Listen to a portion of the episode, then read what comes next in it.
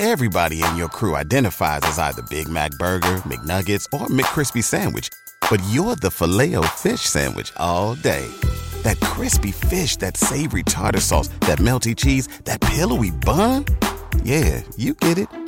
Every time. And if you love the filet of fish, right now you can catch two of the classics you love for just $6. Limited time only. Price and participation may vary. Cannot be combined with any other offer. Single item at regular price. Ba da ba ba ba. Fantascientificast. Podcast di fantascienza e cronache dalla galassia. Tutto quello che trovate e ascoltate su Fantascientificast e sul podcast del network è offerto gratuitamente a tutti, con alcune semplici limitazioni. Nonostante ciò, realizzare un podcast ha dei costi.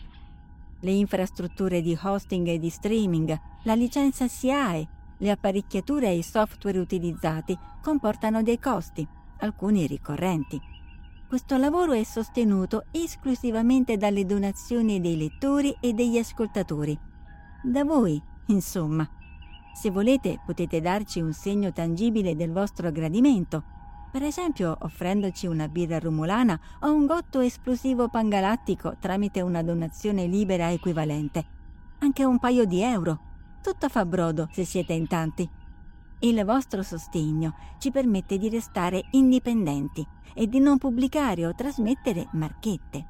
Cosa più importante, l'equipaggio di Fantascientificast adora morbosamente la birra romulana e il gotto esplosivo pangalattico, ma soprattutto a me fa impazzire la mousse di silicio che, detto fra di noi, fa così bene ai miei circuiti. Sostenerci, insomma, è veramente cosa buona e giusta, nonché saggia. Potete farlo con diverse modalità che trovate nell'apposita sezione del nostro sito oppure acquistando le opere trattate o che consigliamo tramite i link Amazon proposti sul nostro sito.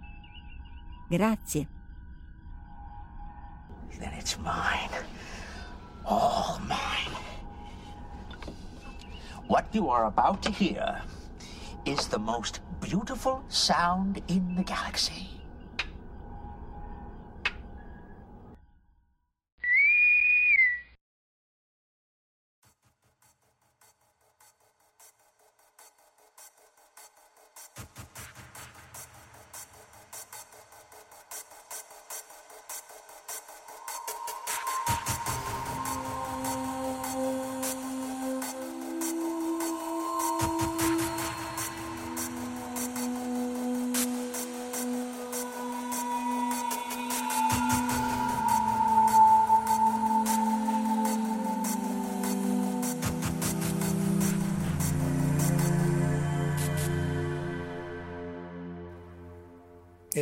Eccoci, live anche questa sera, 22.30, nonostante ancora non sbaglio gli orari per il fuso orario. Salutiamo tutti, salutiamo Michele Sessa, salutiamo Giugiu Giarlo, Jack O'Lantern, Corrado P, Stefano Tanci, Cunino Mahoroba e, e per il momento questi sono online. Salutiamo chi ci segue ovviamente offline e così via e ovviamente Omar e Luca Signorelli. Grazie di essere qui con noi anche questa sera o mattina a seconda di dove siete. E a voi la parola, perché questi tre autori sono immensi, ma io devo subito fare un disclaimer che li conosco abbastanza poco. Questa è mia colpa, però eh, spero di, e, fra un'oretta e mezza ne saprai e spero che gli spettatori ne sapranno, ne sapranno qualcosa di più. Grazie tra l'altro a, a te e a Omar per avermi di nuovo voluto a sfogarmi. Insomma, mi sembra di essere, eh, non so, un, una tigre con un, un gruppo di, tigre, tigre. di, persone legate. La tigre tigre, quella è Bester. Esattamente. Quindi, quindi... Cioè, di vittime sacrificali legate a cui per un'ora e mezza si... No, dai. Un'ora e mezza te non ti ho mai visto durare così poco. Eh. Vabbè, che succede. Però, questa è un po' ambigua, eh? Però... No, no, ma siete che pensi mai, dai, come al solito, su Allora, perché Ballard, Bester e Lem? Eh, perché sono tre autori eh, eh, Perché, eh, esatto, eh, qualcuno, c'è chi mastica di fantascienza, potrebbe storcere il naso di fronte a un'affermazione come Ballard, Besta e Lem che sono alla base della nascita della fantascienza moderna. Tra l'altro, fantascienza moderna è un termine ambiguo di per sé stesso perché boh, tutta la fantascienza potrebbe essere considerata moderna, la fantascienza dell'era della Golden Age, quella di Astounding, quella di Asimov, Campbell e, e compagnia bella, eh, potremmo anche pensare che fosse già moderna. Io faccio riferimento a, in realtà alla fantascienza contemporanea, cioè quella che, su cui in qualche modo navighiamo dalla fine degli anni 70 in poi. Allora, mh, mm, è chiaro che non sono solo Ballard, Bester e Lem i padri di quella direzione, ce ne sono tanti altri. C'è Philip Dick, per esempio, che probabilmente merita, merita un, un discorso a sé, parte. esattamente un puntatore a parte, soprattutto anche solamente per, per la, la, la, la, mole di lavoro che ha fatto, perché è veramente una eh, bibliografia sterminata. Però ci sono anche autori che sono degli autori forse diciamo più eh, conosciuti. Heinlein sicuramente è alla base della fantascienza contemporanea. Uh, Vance, di cui abbiamo parlato nella puntata sul, uh, sulla costruzione dei mondi, è alla base della fantascienza moderna, della fantascienza, della fantasy, del, del world building moderno, e, e, ci metterei dentro anche Fritz Leiber, uh, che è un autore un po' più fantasy. Molto, eh, esattamente, però molto moderno da questo punto di vista, che a un certo punto si stacca da quelli che erano eh, delle, diciamo, dei cliché e dei compartimenti stagni che poi si erano venuti a creare nel mondo delle pulp nel mondo poi del, dei magazine di fantascienza degli anni 50. La cosa interessante di uh, Ballard, uh, Bester e Lem è che sono tutti tre autori che giocano veramente parecchio di rimessa uh, rispetto a quelli che sono i, gli stilemi narrativi del genere, cioè che ci giocano, che cercano di uscirne, che cercano di contaminarli con delle altre cose. Mentre invece, non so, Heinlein, che comunque è, è, è geniale, perché Heinlein è geniale, eh, tende a essere un pochino più incanalato. Più mainstream. Anche certo. più... Esatto. Salutiamo Poi, anche Davide Gigi, Simone Leddi. E poi Luca Capata che dice attendo l'EM, eh, l'abbiamo messo in ordine alfabetico. Il primo autore SF letto a 16 anni, lo leggo perché poi ovviamente Omar li riprende per il podcast. Solari li sono lessi tre volte di seguito nello stesso giorno, addirittura a mappero, una volta a media, una volta l'anno. E l'EM lo adora grazie a Lenzi e Marco Ricci, salutiamo un, un collega del, dell'NFN, grazie alla, la, la conosciamo, anche lei è di Torino tra l'altro. Vai, okay. proseguiamo. Eh, allora, ovviamente Uh, signori, queste sono mie opinioni, eh? non sto arrivando a dire attenzione, questo c'è un consenso accademico. Noi non credo che lo spirito di questi incontri non sia assolutamente andare a calare sulla testa della gente opinioni come se fossero, eh, diciamo, oro colato. Sono opinioni, è un tentativo, è una proposta di lettura, mettiamola in questa maniera. Ricordiamoci però che qui ci stiamo anche dimenticando, e anche quello potrebbe essere soggetto di una puntata, di tutti gli autori della New Wave, quindi insomma tutti quelli che ruotano attorno soprattutto eh, negli Stati Uniti, eh, scusate, negli UK attorno alla rivista New World e eh, in negli USA attorno a determinate proposte editoriali che poi nascono dopo il 1968 che sono autori anche molto, a volte spesso sperimentali, molto strani, mm, però mm, adesso non voglio andare troppo lontano, anche questi sicuramente sono alla base di quello che stiamo leggendo oggi, però in questo momento io voglio eh, focalizzarmi su eh, questi tre perché secondo me c'è appunto un filo conduttore che li eh, li accomuna. Allora, partiamo da Ballard. Ballard, tra l'altro, anche è forse dei tre quello che il mainstream conosce di più, perché per via di Impero del Sole, eh, da cui viene tratto il romanzo di... cioè da cui viene tratto il film di Spielberg, e eh, Impero del Sole, il, il, il romanzo e quindi automaticamente il film è autobiografico, cioè James Ballard che nasce nel 1930, nasce a Shanghai, è figlio di un, um, di un businessman uh, inglese, eh, che fa import-export eh, in Cina. Eh, nel 1941, quando c'è eh, Pearl Harbor e quando tra l'altro loro si vedono tutta la guerra in Cina prima, però anche un pochino eh, a distanza. Però poi quando eh, la, la, guerra diventa la guerra mondiale, loro vengono presi, eh, lui, il padre e la madre vengono presi e vengono mandati in un campo di concentramento giapponese, eh, Lung, eh, mi sembra Lunghua fosse, fosse il nome. Allora, la differenza fondamentale, come stavo spiegando nel fuori onda, fra il eh, diciamo Impero del Sole e la vera vita di Ballard è che in Impero del Sole Jimmy, che tra l'altro si chiama Jimmy Ballard come l'autore, eh, rimane separato dai genitori, ha tutte queste avventure un po' da solo. In Ballard rimase sempre con i genitori e tra l'altro ebbe sempre questa visione.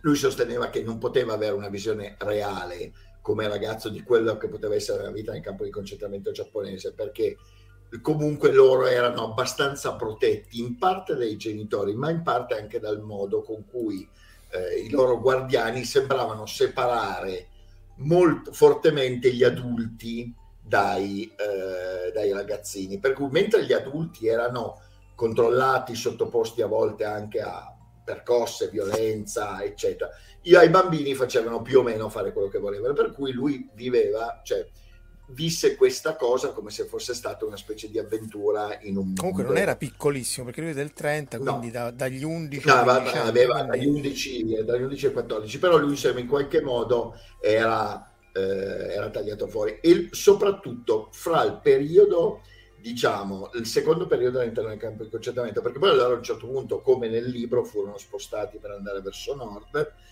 e poi quando ritornati eh, dopo la liberazione ritornano a Shanghai a questo punto il padre era in giro perché doveva cercare anche di rimettere in piedi un po' di soldi.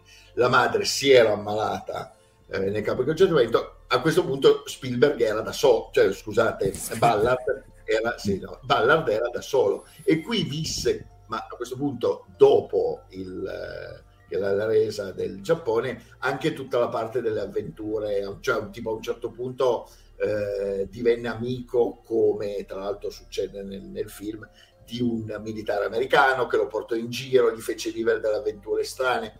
Insomma, eh, c'è, c'è quel misto. L'episodio è vissuto sia nel, eh, nel, libro che nella vita reale di Ballard, che poi influenza molto la sua fantascienza, è quello che Ballard ritenne, cioè pensò per tutta la vita, eh, di aver visto il lampo dell'esplosione della bomba di Nagasaki dall'altro lato del Mar della Cina. Eh, cosa che ho scoperto, in effetti io ho sempre pensato ma non è possibile, è troppo distante, ho scoperto che in realtà era perfettamente possibile. Ah sì, perché appunto la, quando l'ho detto nel fuori onda ho detto boh, ma dove stava? No, no, è, è assolutamente perfettamente, perché loro a questo punto erano stati portati parecchio verso nord e, e a questo punto da quello lui vide il sostenne di aver visto il lampo dell'esplosione di Nagasaki. Tra l'altro sostenne anche per tutta la vita, cosa come diciamo probabilmente un po' controversa, che eh, i bombardamenti atomici avevano salvato, gli avevano salvato la vita, perché lui disse che era convinto che i giapponesi si stessero preparando ad ammazzarli tutti. Ehm, comunque, queste esperienze lo segnano tantissimo. Lui a un certo punto torna in Inghilterra come tante persone che sono nate e cresciute in climi eh, diciamo del sud eh, o, o, o, dell'est il ritorno nella fredda, buia, grigia e noiosissima Londra è traumatico. Cioè lui arriva e scopre tra l'altro un mondo dove tutti i suoi coetanei sono estremamente repressi conoscono molto poco il mondo, estremamente... mentre lui invece ha un'esperienza che insomma si è anche formata sul campo che ehm, lo rende molto diverso da questo. Per cui lui insomma in qualche modo è anche un po'... Eh, e, e, tra l'altro scopre, in quel momento scopre che tutta il, la massa di informazioni, di immagini, di sensazioni che lui ha accumulato durante la, la questa esperienza, eh, diciamo, bellica, eh, lo stanno spingendo a scrivere. Poi lui a un certo punto lui vorrebbe fare il medico, ha un periodo in cui entra nella RAF, va, finisce in Canada, fa tutta una serie di cose, insomma, una vita. Poi lui è tra l'altro da giovane anche un personaggio anche un po', un po spaccone, un po' ehm, anche che, che, ama, non dico vivere pericolosamente, ma certamente non è un azzimato eh, prodotto delle public school inglesi. Anche perché comunque pure loro venivano dalla guerra, quindi già voglio dire l'ambiente non può essere ambiente di dentro, esatto. essendosi esatto. fatti bombardamenti. Salutiamo anche Angelo esatto. Frascella eh, e, e, e, Stefano dice sì, di, di questa cosa del, che le bombe nucleari salvarono gli, gli internati, lo dissero in tanti, effettivamente sì. non è implausibile. Chiedo scusa, okay. eh, Luca, un, volevo farti una domanda te che hai letto il libro e, e sicuramente hai visto il, il, film di Spielberg, che tra l'altro io ritengo che è uno fra i, nella filmografia di, di, Spielberg, uno fosse, secondo me, io non ho letto il libro, però l'ho trovato uno fra i più meno riusciti, forse, l'Impero del Sole. Eh, ecco, hai trovato, io l'ho trovato un, un, film, quando l'ho visto la prima volta, l'ho trovato un, un po', devo dire la verità, pesante.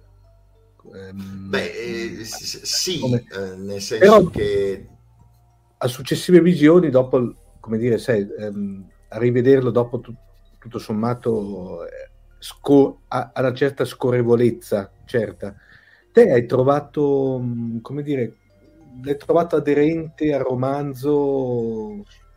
È aderente al romanzo, però per essere molto chiari, eh, il romanzo funziona come romanzo. Cioè, il romanzo è uno di quei romanzi tipici che ti leggi veramente d'estate, cioè che a un certo punto dico mi devo mettere su qualcosa, me lo leggo e mi, te lo leggi ovviamente, cioè dire, non è che ci metti eh, tre ore, però te lo centellini e in un momento in cui sei tranquillo riesci a entrare dentro il, l'atmosfera che crea il romanzo, che è molto forte, perché il, il romanzo ha un una capacità come tutto Ballard di creare degli ambienti e delle sensazioni mm. che sono molto forti. Spielberg, che con questo genere di materiale secondo me fa un po' a pugni, perché lui poi fondamentalmente è un bravissimo, bravissimo mm, artigiano che è molto bravo a fare delle cose in cui tutte funzionano cliccate bene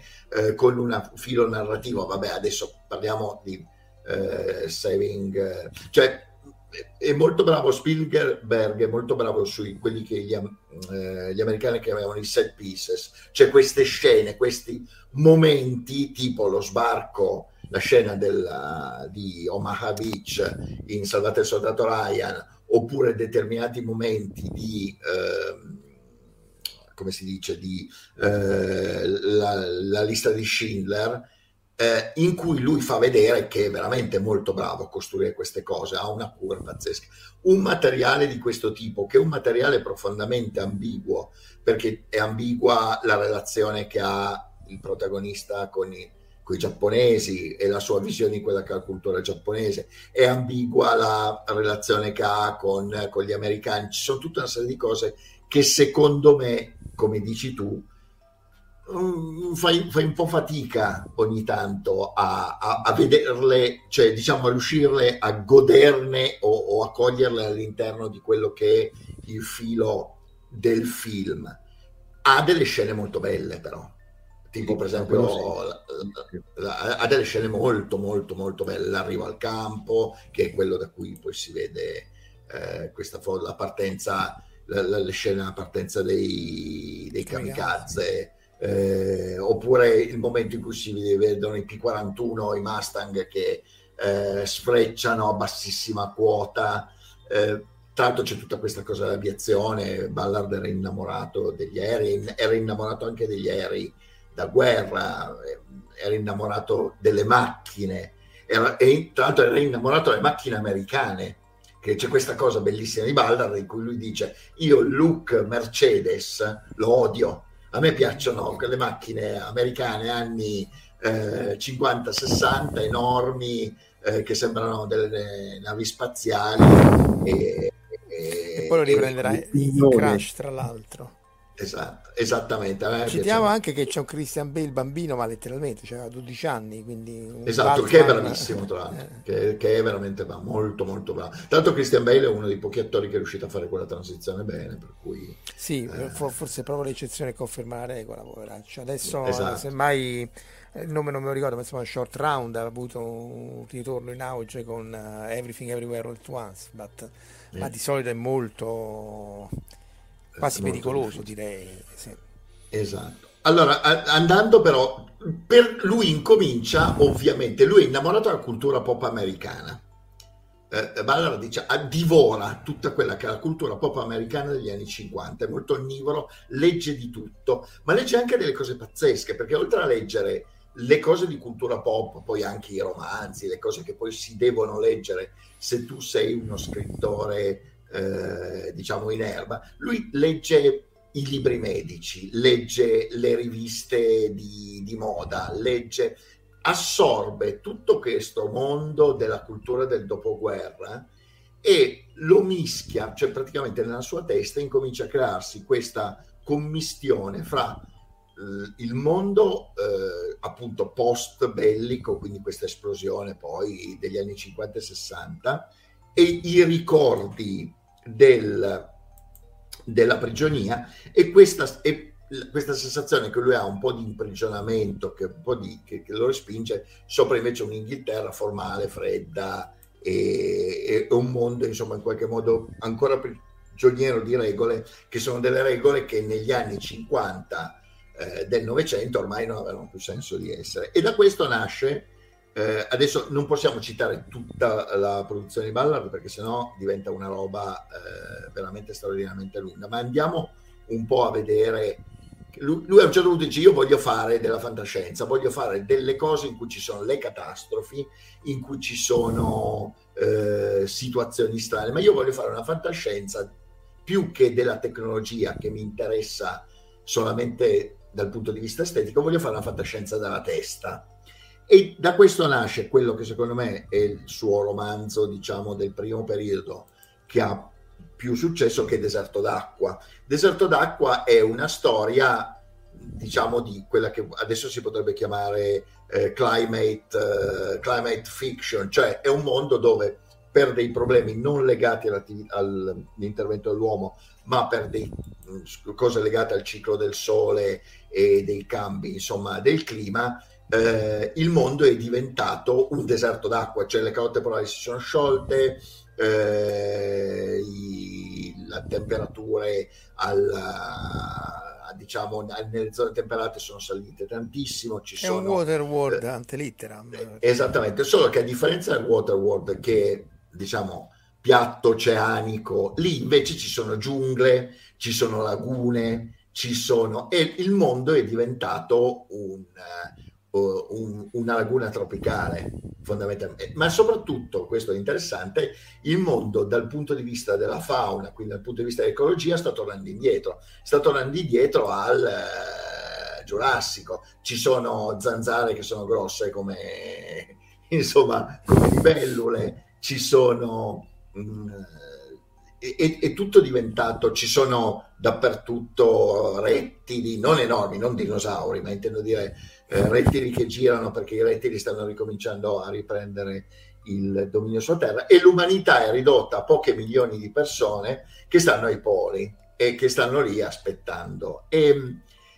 la, il libro narra di questa spedizione militare eh, inglese, si presuppone anche se non, non si capisce molto bene, eh, guidata da un naturalista, se mi ricordo bene, che va verso dove c'era Londra, adesso Londra è sommersa da metri e metri e metri d'acqua, ci si vedono solamente i palazzi che emergono e ci sono solamente pochi, poche persone che abitano dentro Londra che sono degli eccentrici o eccentrici o pazzi o pirati a un certo punto criminali che stanno lì per diciamo godersi in qualche modo questa, eh, questa no, man, uh, no man's land e adesso non vi sto a dire la trama, che forse non è importantissima perché sono forse più importanti le immagini, ma la cosa fondamentale è che Ballard rovescia completamente il cliché della fantascienza e lo fa molto bene, del fatto che gli eroi lottano contro la catastrofe.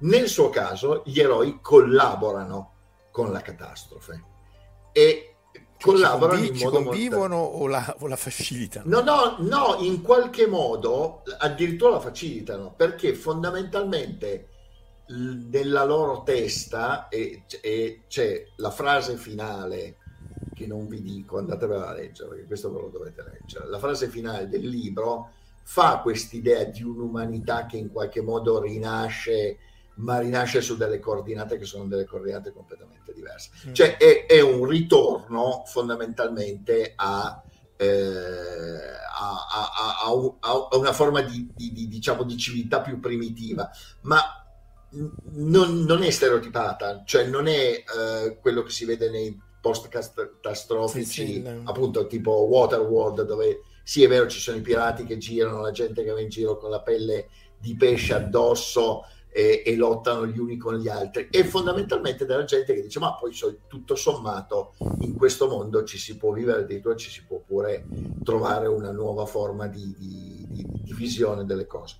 E questo libro, Deserto d'acqua, fa parte di un quartetto di romanzi, diciamo, de, fra gli anni 50 e l'inizio degli anni 60, che sono Vento del Nulla, eh, Deserto d'acqua, eh, la, la, siccità e ehm, Il mondo di cristallo.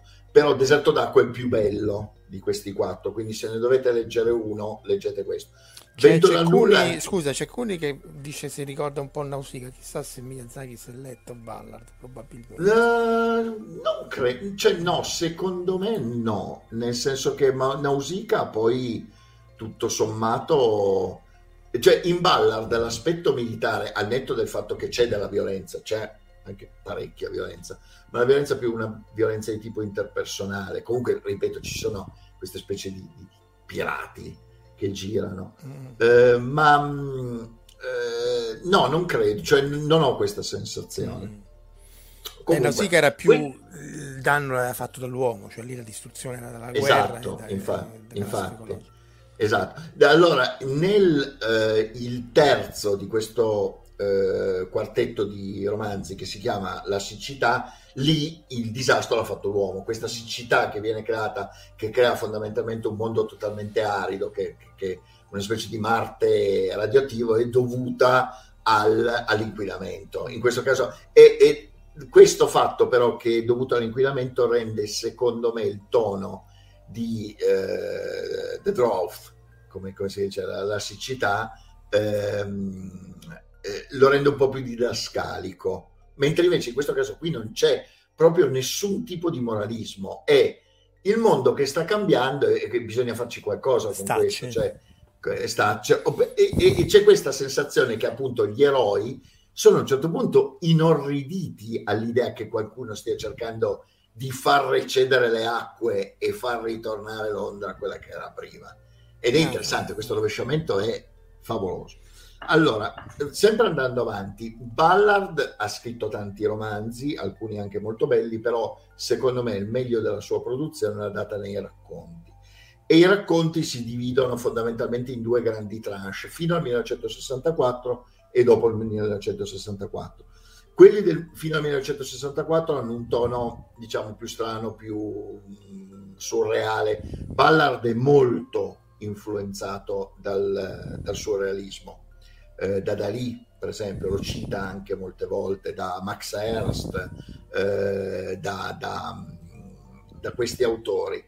E ehm, in questa prima fase, fino al 1964, lui crea sempre questi mondi fantascientifici mentali, eh, tra l'altro con soluzioni che sono una diversa dall'altra. Faccio l'esempio di un racconto che a me aveva colpito molto, che si chiama Manhole 69, eh, Botola 69 o Cubicolo 69 che eh, tra l'altro è il, il Manhole 69 è un sistema di chiusura automatica che viene utilizzato nei canali di scarico eh, delle diciamo le fogne bianche. Eh, veniva utilizzato all'interno di quello che era la rete eh, di, di, dei canali di scarico di Londra ed è, racconta la storia di un esperimento. L'esperimento è questo, un neurochirurgo brillantissimo decide, prendendo tre volontari, eh, di eh, operarli in modo che questi perdono la, la necessità di dormire. Cioè sono tre persone che a un certo punto si ritrovano a non avere più la necessità di dormire. È un esperimento, un esperimento medico controllato, non è un, medico pazzo che agisce, cioè è una roba che viene fatta all'interno di un'istituzione eh, ufficiale.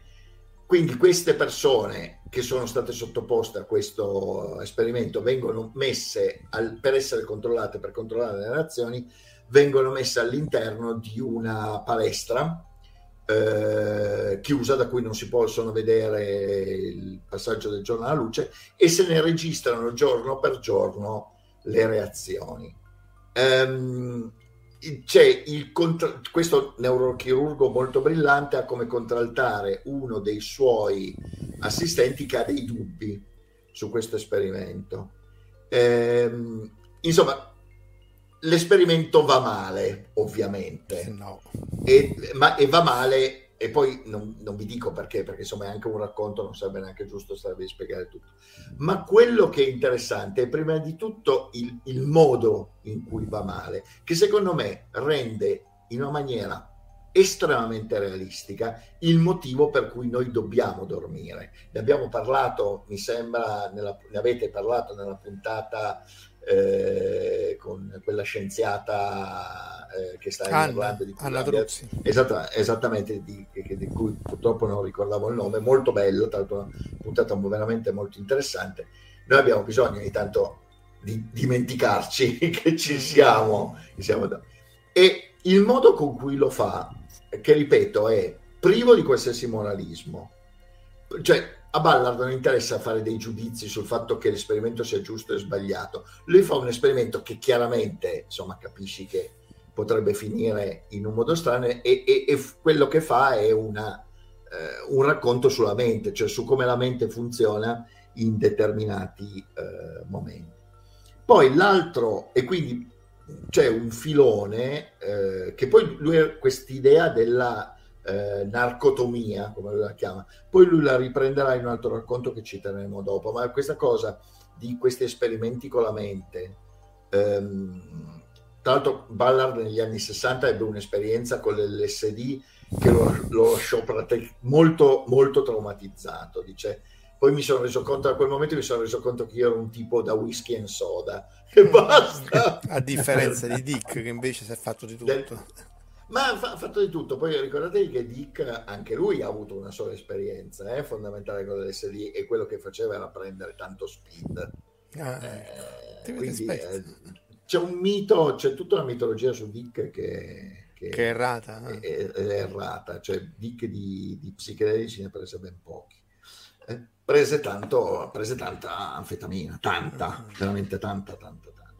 Comunque, andando avanti, um, questo, questo, è uno dei filoni, cioè gli esperimenti strani, gli esperimenti sociali strani, gli esperimenti medici, cioè il modo in cui a un certo punto delle persone sono messe all'interno di situazioni psicologiche o sociali che sono completamente diverse da quelle come le vediamo noi. L'altra cosa che lui ha in testa, sempre perché eh, il, eh, le, diciamo, i ricordi infantili ma anche il, ehm, diciamo, anche questa sua passione, lui ha questa forte passione per il Mediterraneo, per i climi caldi, va in vacanza tutti gli anni con la moglie e con i figli in Spagna, in Costa Brava, è molto influenzato da questa cosa e lo influenza nel creare la serie dei racconti di Vermilion Sands che è una serie straordinaria. Purtroppo la traduzione che c'è in Italia, eh, quella vecchia, non era pazzesca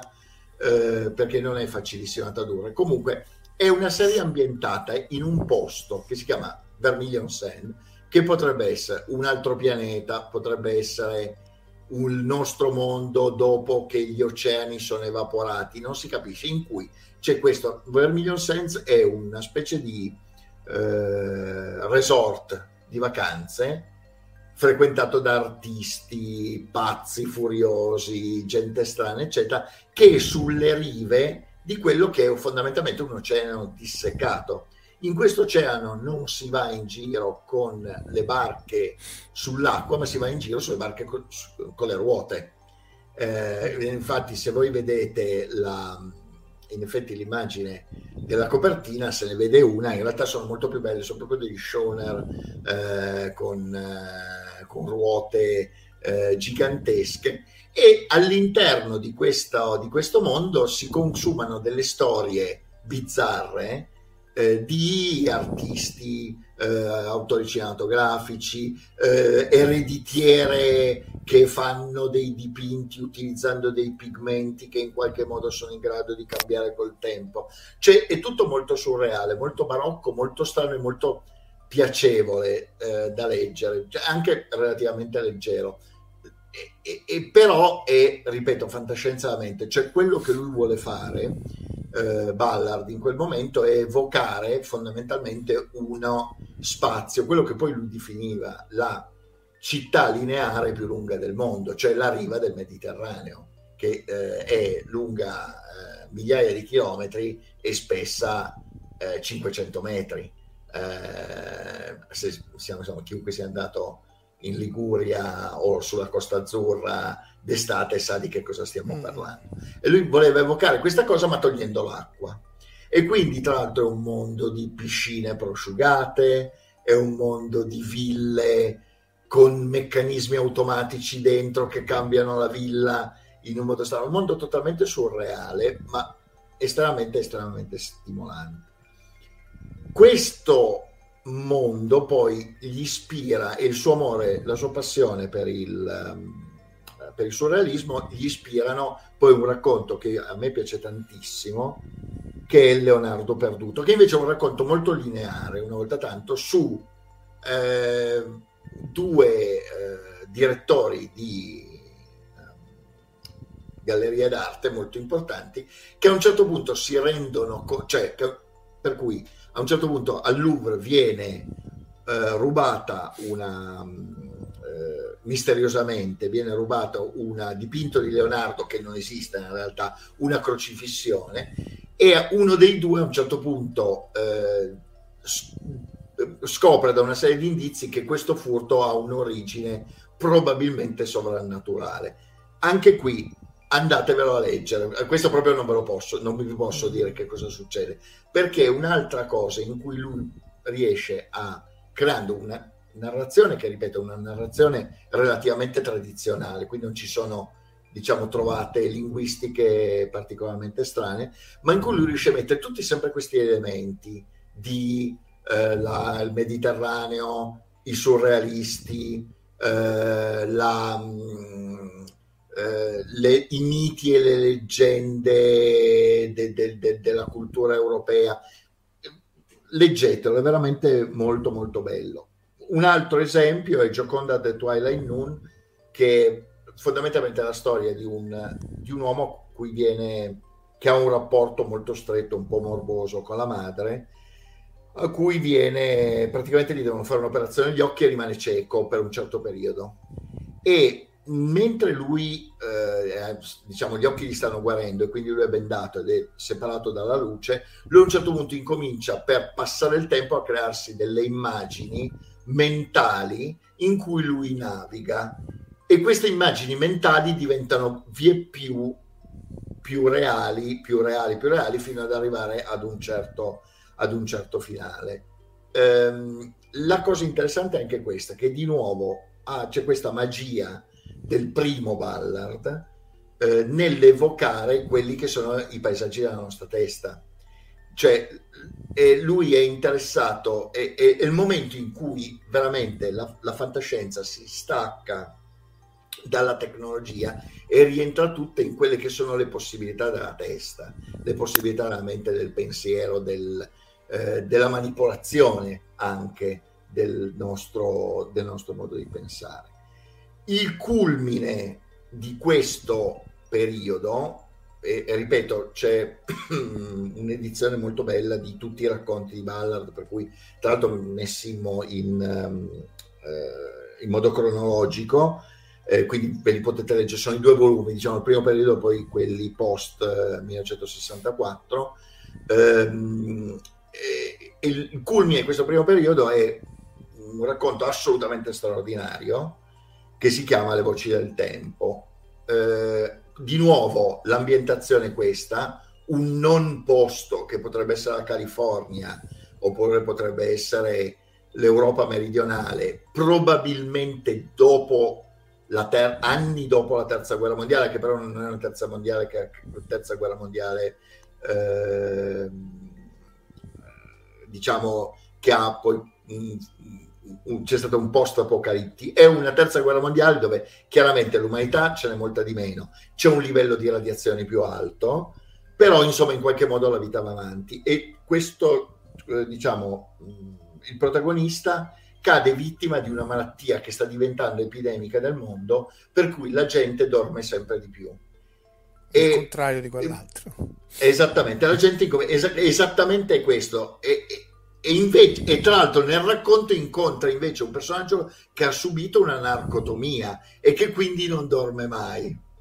E questo, diciamo, questo uh, è un uh, neuro, anche questo è un neurochirurgo, quello che eh, diciamo, si è ammalato e una persona che studiava questa epidemia di, diciamo, di narcolessia l'ha subita pure lui e lui incomincia a fare degli esperimenti controllati, diciamo, seguendo quello che faceva un, eh, un suo collega, degli esperimenti controllati di emissione di raggi X, se mi ricordo, verso determinate forme di vita, scoprendo che l'aumento della radiazione in background e diciamo questo utilizzo delle radiazioni controllate sta creando delle mutazioni eh, all'interno di queste forme di vita che stanno diventando sempre più surreali e bizzarre in cui addirittura c'è sono per esempio delle piante che incominciano a vedere il tempo. Mm.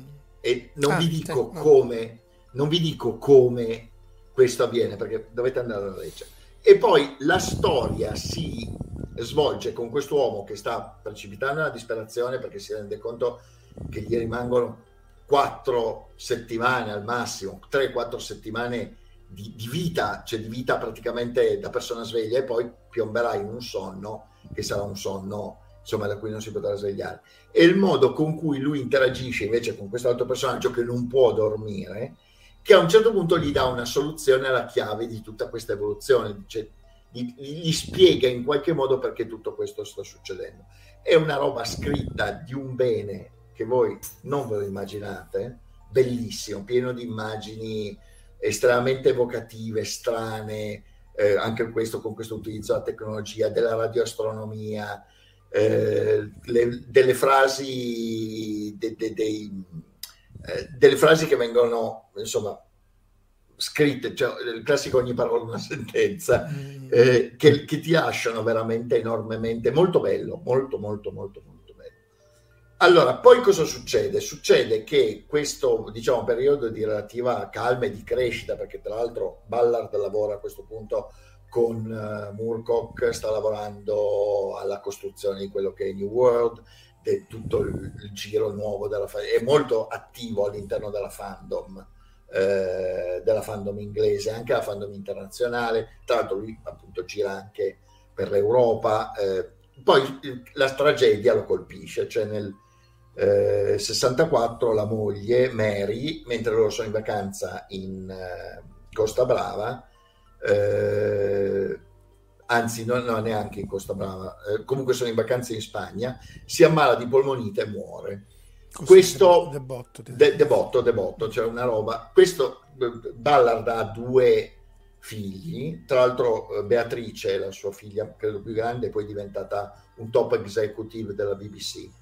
Ha fatto mm. un carrierone all'interno della BBC spettacolare. Um, lui rimane devastato, piomba in due anni di alcolismo mh, mm, che lui di stesso dice attaccavo a bere alle 7 del mattino e, e continuavo fin quando non andavo a dormire, quindi a, a, a bottiglie di whisky l'una all'altra, e, e si blocca, diciamo, a un momento che in cui um, non scrive più, ha proprio un blocco totale dello scrittore, da cui poi, la, diciamo, la transizione eh, immediatamente dopo questo periodo è eh, la spiaggia terminale altro racconto mm, che dico, io dico sempre è uno dei, dei dieci momenti di narrativa breve della mia vita. Ah, mi ha moltissimo influenzato in tante cose che poi anche magari ho scritto io. Ed è un, un, racconto, è il suo primo racconto che utilizza questa forma dei capitoli, di un racconto diviso in piccoli capitoli con un titolo in testa, ed è la storia di un uomo, Traven, tra l'altro il nome Traven deriva da B. Traven, non so se sapete chi è, forse Omar se lo ricorda, il misterioso autore della sceneggiatura del Tesoro della Sierra Madre di Houston. Eh, il Tesoro della Sierra Madre eh, fu scritta da questo autore di cui non si è mai saputa l'identità, eh, B. Traven, probabilmente tedesco, eh, un personaggio assolutamente totalmente misterioso, che scrisse anche un bellissimo libro che si chiama Le navi morte, eh, che raccontava la storia di un uomo che si ritrova fondamentalmente in, semi intrappolato in una carretta del mare eh, che praticamente è sbattuta da un porto all'altro, molto bello, molto evocativo e anche molto ballardiano. Traven era un personaggio che Ballard ammirava molto perché diceva questo è un, bisogna avere tanto coraggio per essere così bravi a scrivere e non volersi far vedere, non voler far sapere chi siamo. Allora, il personaggio della spiaggia terminale è, pot, potrebbe essere un pilota di bombardieri eh, della seconda guerra mondiale, N- non si capisce, cioè ci sono degli elementi che, che fanno capire che forse è stato, è stato, un pilota, è stato uno di quelli che hanno bombardato eh, Tokyo nel 1945, forse hanno bombardato, ehm, addirittura è stato uno di su, su, qualcuno sui bombardieri H. Ehm, fi, la notte, dopo una traversata estremamente avventurosa, arriva a a, a quella che è Niwetok, cioè il luogo dei eh, o comunque una Niwetok diciamo gemella, cioè un posto, un'isola del Pacifico dove sono avvenuti gli, gli esperimenti nucleari, termonucleari eh, degli anni 50.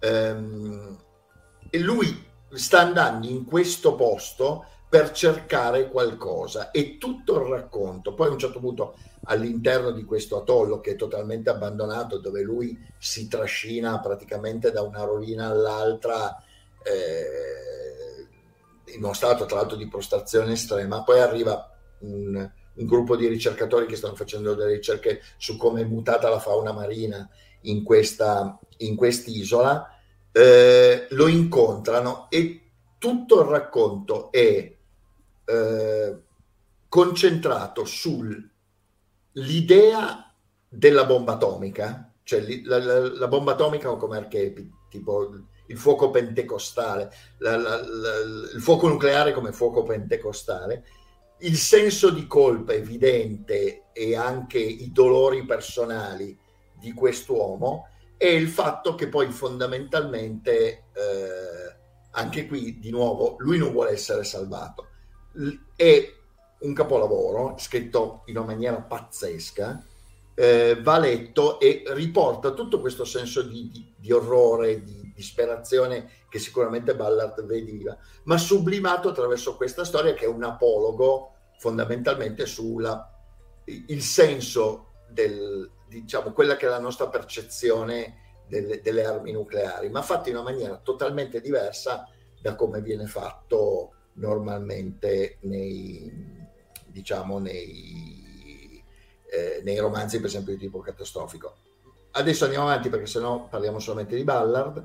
Eh, vorrei passare invece a Bester, che è un autore di fantascienza più, diciamo, eh, più, più regolare, più sanguigno. No, ma è, è, diverso, però anche lui è, faceva, lavorava molto su queste cose della mente. Lui dopo eh, Spiaggia Terminale, dopo il trauma della morte della moglie, eh, si riprende e incomincia a scrivere però in una maniera completamente diversa. Da questo periodo ci sono le cose importanti, sono La mostra delle atrocità, che è una serie di racconti eh, totalmente surreali, anche questi sono mh, mm, scritti come era scritta la Spiaggia Terminale, brevi capitoli a volte sconnessi fra di loro con un titolo eh, che esaminano tutta la mitologia degli anni 60, la pubblicità, eh, l'assassinio di Kennedy, la morte di Marilyn Monroe, la bomba atomica, tutte queste cose, però in un modo che è senza tempo. Cioè è pazzesco, tra l'altro se lo si legge ancora adesso, soprattutto la versione annotata, come non è un prodotto degli anni, parla tantissimo di quello che sono le ossessioni degli anni 60, ma non è un prodotto degli anni 60 e dentro ci mette un sacco di mitologia fantascientifica, anche, anche apocalittica. Eh, non, è, è, un libro molto difficile in realtà che io adoro, eh, un sacco di gente... Cioè, dopo, dopo, un po' eh, lo, lo, lo, butta via inorridita.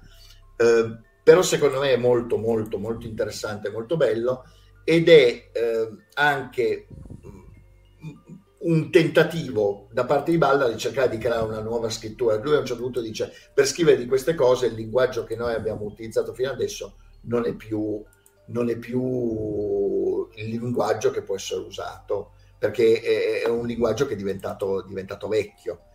Da qui poi in realtà e questa fase, da questo punto in poi, nascono però i libri di Ballard che poi sono quelli che in realtà influenzano in, un po' l'immaginario del dopo, che sono Crash, da cui c'è stato il, il romanzo, il film di Cronenberg, che tra l'altro è abbastanza fedele, che parla del, del feticismo della velocità, il feticismo delle auto, la relazione fra sesso e tecnologia.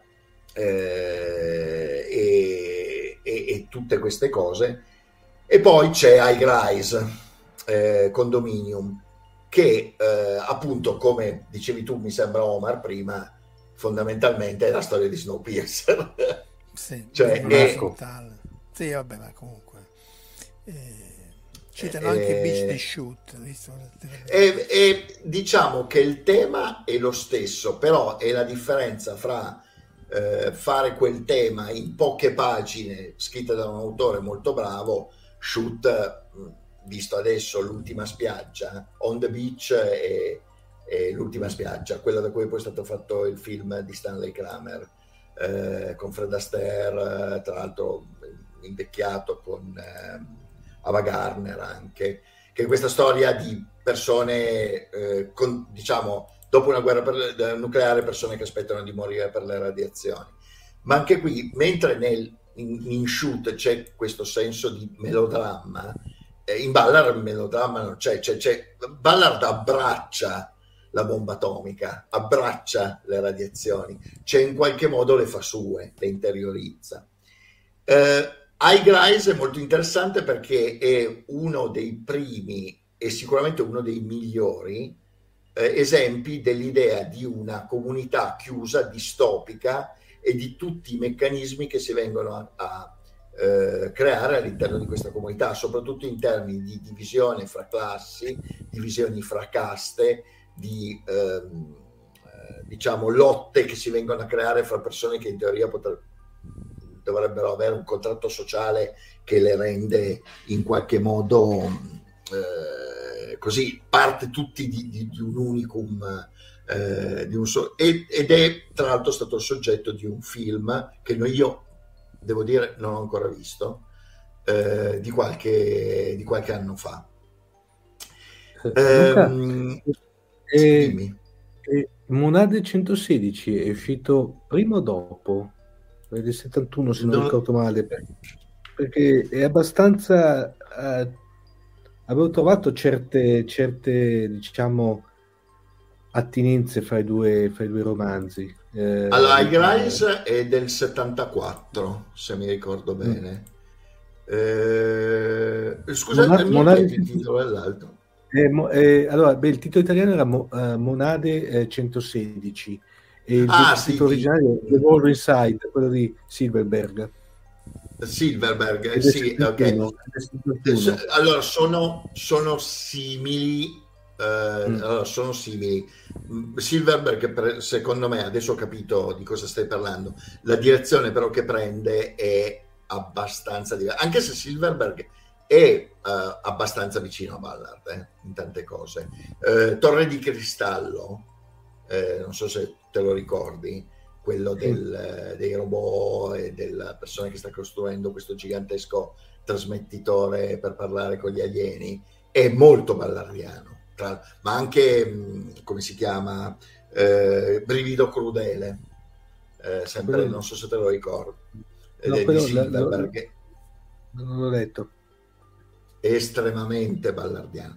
Va bene, comunque poi Ballard ha preso poi negli ultimi anni della sua vita una direzione totalmente diversa, ha incominciato a fare dei racconti, che, cioè dei romanzi che erano molto legati a queste ambientazioni, cioè fondamentalmente seguivano quello che era un po' il blueprint di Higher Eyes, eh, ma in un modo mo- molto molto distante da una qualsiasi cosa che si possa chiamare fantascienza. Era diciamo una narrativa sofisticata eh, non sempre secondo me incredibile.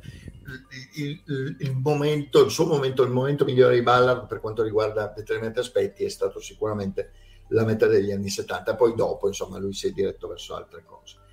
Passiamo a Bester, ok, eh, allora, qui facciamo proprio un salto perché andiamo in una persona, in un personaggio e in un autore che ha delle coordinate completamente diverse, ma anche questo che ha avuto un'influenza sproporzionata sul modo con cui noi intendiamo adesso la fantascienza, la narrativa avveniristica. Allora, Best era fondamentalmente un giornalista, un autore di eh, sceneggiature, anche sceneggiature di fumetti, tra mm, l'altro, mm, un, un, un, ottimo, un professionista della parola, proprio un, una di quelle persone che ha scritto per tutta la vita e ha scritto bene per tutta la vita, abituato a scrivere e a lavorare all'interno di un'industria, quindi era una persona che poi andava a eh, fondamentalmente a lavorare in un, uh, in un mondo in cui uh, la gente si aspettava che lui producesse delle cose che uh, in qualche modo un pubblico potesse fruire. Um, e quindi lui, per esempio, lavora per la radio, eh, scrive addirittura, eh, non so, le storie di Nero Wolf, storie di Charlie Chan, eh, storie di Nick Carter, non quello di Bonvi, eh, ma addirittura mh, mm, eh, scrive gli script per delle fumetti di Mandrake, fa tutta una serie di cose. Lui si crea questo ehm, diciamo, questo mestiere che poi lui continuerà, diciamo, anche nel periodo in cui poi non scrive fantascienza, perché lui è un periodo abbastanza lungo in cui non scrive fantascienza e scrive prima per eh, dei giornali diciamo di non fiction, fa, fa, il giornalista, fa interviste, fa insomma il giornalista nel vero senso della parola e poi eh, lavora anche eh, parecchio per la televisione negli anni 60 eh, poi diventa addirittura uno dei capi redattori di Holiday, che era dal 63 al 71, che era una f- enorme, importantissima eh, rivista, tipo un espresso, immaginiamo come se fosse un espresso più brillante eh, americano. Una via di mezzo fra un espresso e un, un'epoca eh, americana. Nel, con questo mestiere lui scrive due una manciata di, rom- di racconti, ma soprattutto due romanzi di fantascienza straordinari. Eh, allora, preceduti, parliamo velocemente dei racconti. Um, lui ne scrive una manciata in anni perché lui ha veramente una produzione di fantascienza che è estremamente ridotta. Uh, incomincia con un romanzo che si chiama Alice Forever, che fondamentalmente è una satira del, non una satira, è, è un tentativo di prendere l'idea di alcuni romanzi horror, di horror gotico, di horror semi-Lovecraftiano che andavano per la maggiore su Weird Tales, eccetera, e trasformare una storia molto interessante su quello che è il senso di quello che potrebbe essere un inferno realistico. Eh, scrivo un racconto che si chiama Fondly Fahrenheit o Furiosamente Fahrenheit, su un, uh, un rapporto fra un robot e il suo padrone in cui la mente del robot e la mente del padrone, le personalità del robot e la personalità del padrone si mischiano e a un certo punto non si capisce più chi sia il robot e chi sia il padrone e con un sacco di omicidi perché tra l'altro Bester è molto granghignolo cioè mette molta violenza mm, sì. all'interno delle cose che scrive e questo in poche parole furiosamente Fahrenheit era il titolo che gli aveva dato Riccardo Valla quando l'aveva, l'aveva tradotto anche questo è un capolavoro cioè una cosa che per esempio in un episodio di eh, Outer Limits sarebbe stato perfetto ok? Assolutamente perfetto. Con inizio, svolgimento, chiusura, ehm, molto molto bello.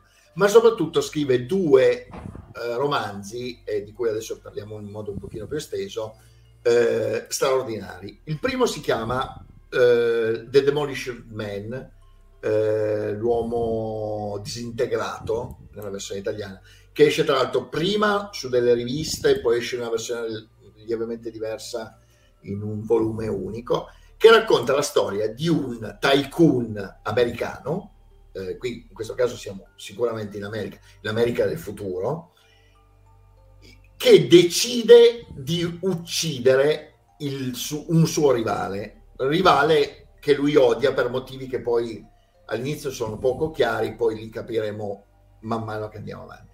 Peccato che il mondo in cui questa cosa si svolge è un mondo in cui esiste eh, la telepatia è diffusissima.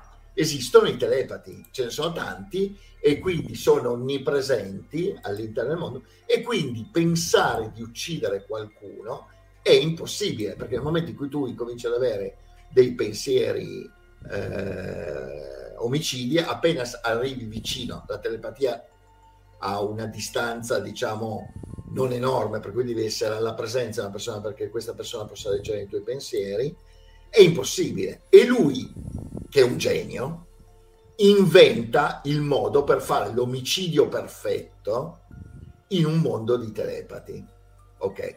E qui però adesso qui sarebbe un crimine raccontare no. come si svolge lui tra l'altro è, è, è, anche a detta di Straczynski che riprende il personaggio in Babylon 5 è quello che appunto tratta meglio le conseguenze di una civiltà, di una società con i telepati, perché effettivamente è molto difficile poi eh, eh portare a conseguenza esatto. un contesto in cui io ti leggo nel pensiero.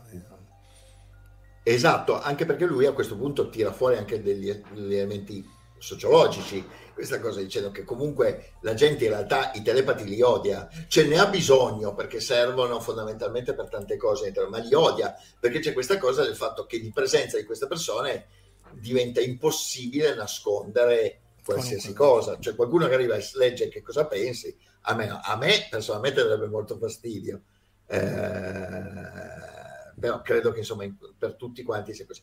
Ma l'idea, la genialità e il modo, con, prima di tutto come quest'uomo costruisce l'omicidio, come riesce ad aggirare questa cosa della telepatia con una trovata fantastica, che non vi dico, però dovete vederla, perché è una trovata semplicissima, tra l'altro è il genio di qualcuno che veramente di un bravo scrittore, un bravo scrittore, ripeto, che lavorava all'interno di un sistema che pretendeva storie che in qualche modo funzionassero per un grande pubblico, deve tirare fuori delle soluzioni di questo tipo. Lui tira fuori una soluzione meravigliosa, ma è anche interessante la, la, l'alternativa, perché ovviamente c'è un uomo che è convinto che lui sia l'autore dell'omicidio, che è un telepate, un poliziotto telepate, che cerca di incastrarlo. E questo gioco in questo mondo bizantino di, di omicidi, molto violento, di sesso, anche eh, per esempio c'è una scena a un certo punto eh, di un'orgia fondamentalmente, però fatta in, mol, molto bene, fatta in un modo estremamente, eh, estremamente comico, eh, però anche interessante di utilizzo della chirurgia plastica estremo, eccetera. È un mondo veramente barocco. Ehm, la, la, storia del, de, diciamo, di, questo, di, questo, delitto perfetto eh, è veramente molto ben fatta. Questo assolutamente, tra l'altro, si legge in un Amen, è uno di quei romanzi che riprendi e poi non li molli più fin quando non li hai finiti, eh, quindi ve lo consiglio assolutamente si ripete poi Bester si ripete qualche anno dopo anzi non si ripete eh, riesce addirittura a raddoppiare con eh, Des- eh, The Stars My Destination o Destinazione Stelle oppure Tiger Tiger Tiger Tiger tra l'altro è le prime parole della poesia La tigre della notte di uh, come si chiama? quello del paradiso perduto uh, di Milton, uh, di Milton. quindi Tiger Tiger Burning Bright In the Forest of the Night eccetera la, che, che, è la storia e qui sta il genio Bester prende la trama del Conte di Montecristo, quindi trama, l'idea, non la trama, perché la trama in realtà è diversa, ma l'idea del, del Conte di Montecristo, ovvero un uomo che si ven- deve vendicare dei suoi nemici e si vendica in un modo estremamente complesso e la ribalta come un calzino, creando, ma è, la storia è pazzesca, ma è il contesto che lui riesce a creare. È la storia di Gallifoil, un ignorante, pigro, violento e eh, assolutamente un, un, un, nulla che eh, ha finito a fare in una società eh, tra l'altro dove allora, come nel, nel, in l'uomo disintegrato il contesto era la telepatia. In eh, Destinazione Stelle il contesto è che è stato scoperto il modo per fare il, la telecinesi cioè per muoversi nel, nel, nello spazio il jaunt, il jaunt, cioè per muoversi nello spazio da un posto all'altro, non troppo distante e rigorosamente sulla Terra, cioè non puoi farlo fra corpi planetari diversi, per muoversi con la forza del pensiero. Questo ha fatto sì che, per esempio, chiunque ti può entrare in casa in qualsiasi maniera se tu non nascondi la topografia della tua casa, perché per riuscire a, a, fare il jaunt tu devi aver memorizzato la locazione dove tu devi andare, quindi ci devi essere andato prima fisicamente per poter saltare. E, e quindi è, è, un mondo straordinariamente classista dove le dinastie, eh, gli imperi imprenditoriali sono diventate a tutti gli effetti dinastie nobiliari, con una violenza incredibile, un livello di violenza pazzesco e tra l'altro c'è anche una guerra interplanetaria in corso fra la Terra e eh, mi sembra i satelliti di, di, Giove, mi sembra Ganimede, se mi ricordo bene, Ganimede, se mi ricordo bene. In questo contesto eh, Gallifoil è marinaio dentro un'astronave, questa astronave viene attaccata durante questa guerra, muoiono tutti tranne lui che si ritrova dentro l'astronave senza aria, eh, destinato a una, mo- una morte lenta, ma lui è che che quest'uomo ottuso, eh, ripeto, testone, eccetera, lui vuole vivere a tutti i costi, anche solo per forza di inerzia. Per cui il, il libro inizia con lui che sta dentro questo relitto perso nello spazio, in una bolla d'aria, cercando di eh, sopravvivere giorno dopo giorno. Quello che succede è che eh, vede un'astronave, un'altra astronave avvicinarsi, il nome dell'astronave è Vorga, eh, un'astronave, evidentemente un'astronave privata, il nome è astronave Borga, questa astronave si avvicina, lo vede e se ne va via. Questo fatto si grana nella psiche di Gallifoil, il quale decide che lui si dovrà vendicare di Borga. A questo punto, in un modo molto avventuroso, lui riesce a ritornare sulla Terra, non prima di essere stato catturato, e questo lo posso dire, non è uno spoiler perché si vede nella copertina, di essere stato catturato da una specie di tribù di Maori che vivono in un asteroide. Questa è un'altra trovata meravigliosa. Che gli fanno il tatuaggio. Questo, questo. Esattamente, che gli fanno questo tatuaggio. Questo tatuaggio che poi lui riuscirà in seguito a coprire, ma che poi ritorna tutte le volte che lui si arrabbia. Ma la cosa interessante è che lui nel perseguire, e la persegue veramente, succede di tutto in questo romanzo, di tutto. Per perseguire questa cosa, lui si trasforma da un nulla in una specie di superuomo. Eh, estremamente che a un certo punto incomincia pure a mettere in, in, dubbio anche le sue stesse motivazioni, c'è proprio una crescita incredibile. In mezzo c'è di tutto, c'è questa sostanza che si chiama Pyre, che è una sostanza che tutti i contendenti di questa guerra cercano perché è una cosa, eh, una specie di eh, elemento che riesce a creare una, una, specie di energia infinita. C'è un incontro fatale che Gallifoyle avrà con una donna eh, che, che, che, che, è cieca, ma che riesce però a vedere eh, le radiazioni, eh, cioè è cieca sul visibile, ma riesce a vedere l'infrarosso. Eh, e quindi cioè, riesce a vedere, vedere sia l'infrarosso che l'ultravioletto. E che questo poi è, spinge il plot parecchio avanti c'è anche un passaggio in prigione. Insomma succede di tutto. C'è anche addirittura una scena a Roma sulle scale di Piazza di Spagna dove tra l'altro Bester aveva abitato per un anno. E, ehm, è bellissimo, è bellissimo. E un, c'è una storia dietro il tentativo di portare eh, a, eh, diciamo, a fare un film da questo libro, cioè la storia di come hanno tentato di fare un film da questo libro negli anni, in cui a un certo punto c'era coinvolto perfino Richard Gere, cioè vi rendete conto? E non ci sono mai riusciti, che è un romanzo nel romanzo, è, è bellissimo. Um, Bester, uh, Bester è tutto muscoli. Dunque tutto... dobbiamo correggere perché è Blake e non Milton, Tiger Tiger. Blake, sì, scusa, non Milton, Luca, abbiate pazienza. Eh, sì, sì, sì. sì. Eh, Blake, Blake, Blake, Blake, giusto, no, è mio, Salutiamo anche Antonio.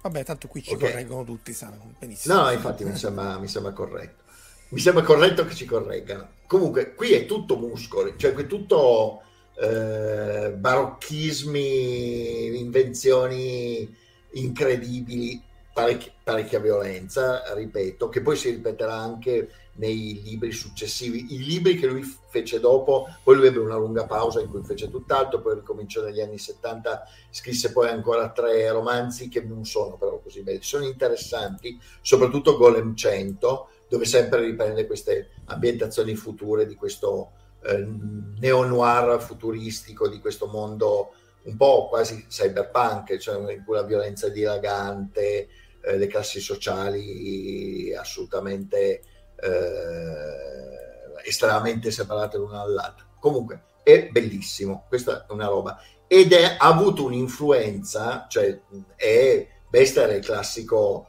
uh, authors uh, author, cioè l'autore degli autori, un sacco di uh, autori di fantascienza moderni lo venerano perché insomma basta leggere i libri e capisci, capisci il motivo.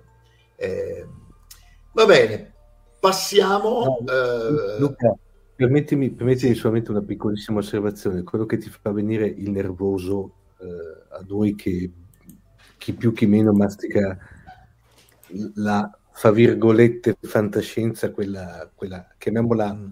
Classica, chiamiamola così, anche se mm. è brutto il termine, però che ci sarebbero delle trame per dei film, eh, come dirti, eh, del materiale per fare dei film eccezionali e ahimè vediamo che più che reboot, remake e altrettanto siamo fuori dalla fascia protetta minchiate non si fanno eh, però adesso non voglio entrare in questo nel discorso in un discorso pericoloso che ci porterebbe lontani.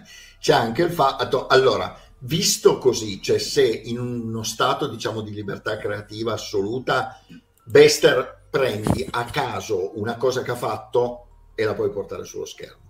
E, e funziona che più, più o meno, cioè nel senso ci sono le cose che sono meno belle, però qualsiasi cosa tu fai di quello alla porta sullo schermo funziona, ok? È anche vero che nel clima che c'è adesso probabilmente alcune cose, eh, sì. per esempio di violenza che ci sono all'interno di Stars Made Destination, probabilmente dovrebbero cambiarle. Cioè, ma anche un po' il senso perché c'è questa idea di un uomo che poi evolve e diventa eh, fondamentalmente qualcos'altro, che è molto migliore, addirittura una figura quasi superumana, e che è un discorso che adesso nella fantascienza soprattutto eh, non lo puoi fare, cioè mh, i discorsi che facciamo sono, Beh, sono altri. Questo è difficile da, da fare, però Putin in Babylon 5, di, cui, di cui appunto lui riprende, Straczynski lo cita esplicitamente, cioè il, ehm, il, personaggio Bester prende il nome Bester in onore dell'autore, quindi è una doppia citazione. C'è questo tema, no? perché in una delle puntate uno di questi telepati eh, assurge proprio a entità superiore e poi trascende.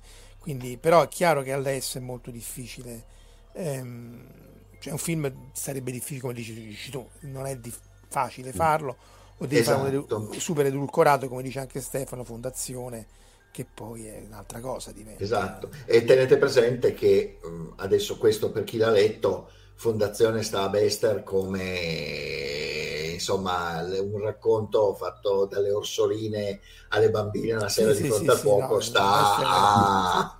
intendo dire ai, ai cioè, riviste anni 70 80 eh, sì, esattamente no ma nel senso che è veramente cioè, c'è, c'è, c'è veramente di tutto il, il, paragone sarebbe giusto, Luca, sarebbe una puntata di eh, eh, Il cielo ci aiuti con una del trono di spade. Ecco, sì, es- esatto. Ecco, siamo lì. Eh, direi che l'hai colta molto bene. L'hai colta molto bene. Vabbè, ripeto, anche questo, nei, per esempio, in tanti videogiochi, secondo me, di ambientazione eh, gas, mm, steampunk oppure di ambientazione cyberpunk, eccetera, c'è questo spirito di Bester che ritorna di, di questa creazione, di questo mondo, ripeto, dove tutto in qualche modo tutto è possibile, tutto si può, eh, si può ottenere. Va bene, adesso arriviamo al terzo autore, altro dei miei, ovviamente sto parlando di autori che, che, a piac- che, a me piacciono tantissimo, perché insomma andare a parlare di qualcuno che non mi piace mi no, ma non ha senso. Sì, sì. Esatto. Stanislav, Stanislav Lem, eh, che è ancora persona totalmente diversa dalle altre due. Eh, polacco, eh, scienziato, mh, si occupava di cibernetica, fondatore tra l'altro della società di cibernetica eh, robotica astronautica polacca, eh, con una pesante diciamo, preparazione accademica dal punto di vista scientifico, ma anche un'importante preparazione dal punto di vista eh, letterario, era uno, insomma, un, un polymath, come si dice in sì, buon sì, eh, Esattamente, che aveva vissuto durante la guerra, tra l'altro eh, di, di, origine ebraiche, ma assolutamente ateo e agnostico e, che assolutamente si era distaccato da qualsiasi forma di religione molto molto molto presto, eh, aveva sopravvissuto nascondendosi durante la seconda guerra mondiale, poi comunque a differenza di altri, lui comunque era sempre, era, lui rimase sempre abbastanza attaccato alla Polonia, tranne poi però andarsene per un certo periodo in Austria eh, durante il, gli anni Ottanta e il periodo dell'emergenza nazionale, il generale Jaruzelski, eccetera.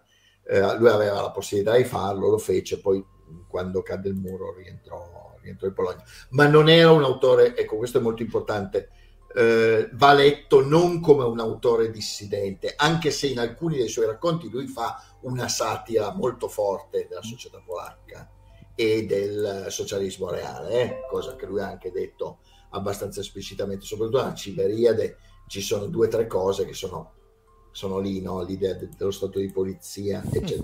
ma lui non fu mai considerato un... Uh, non fu mai considerato diciamo, un, disside- un autore dissidente.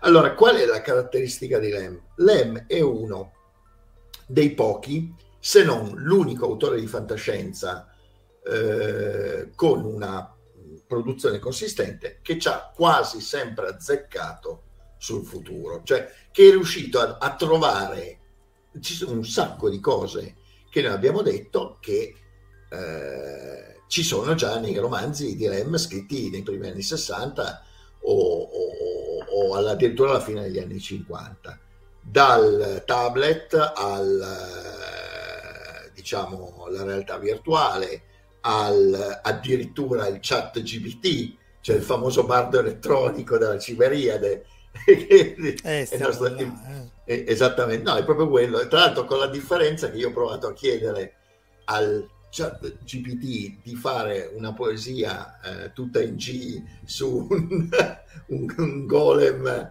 eh, golem di cobalto azzurrino con 99 odalische, tutte in G, 6 parole per riga, una roba di questo tipo. a quel paese. Eh, no, mi ha tirato fuori una roba illeggibile. No E invece se ah, prima di toccare, perché poi la traduzione lì è, è, è complicatissima, è, però c'è Verusca che ti chiede se ti convince il finale appunto di Vagabondo delle Stelle perché dice che tradisce in qualche maniera lo spirito di Montecristo. Cioè, ah beh sì, certo, no, è vero, è vero, assolutamente sono d'accordo, lo tradisce completamente da questo punto di vista. Eh, ma sì, certo, ma questo è interessante, cioè eh, fare... Eh, e, l'idea fondamentale è il fatto che proprio di parte ri, rivolta in qualche modo la, promessa, la, la premessa del Montecristo è la stessa storia, ma che però porta, secondo me, meglio. Poi, a me piace Montecristo perché a me Dumas è sempre piaciuto. Eh, però la porta in una direzione che è una direzione diversa, che è una direzione che tra l'altro adesso probabilmente sarebbe difficile riprodurre. Comunque, tornando a...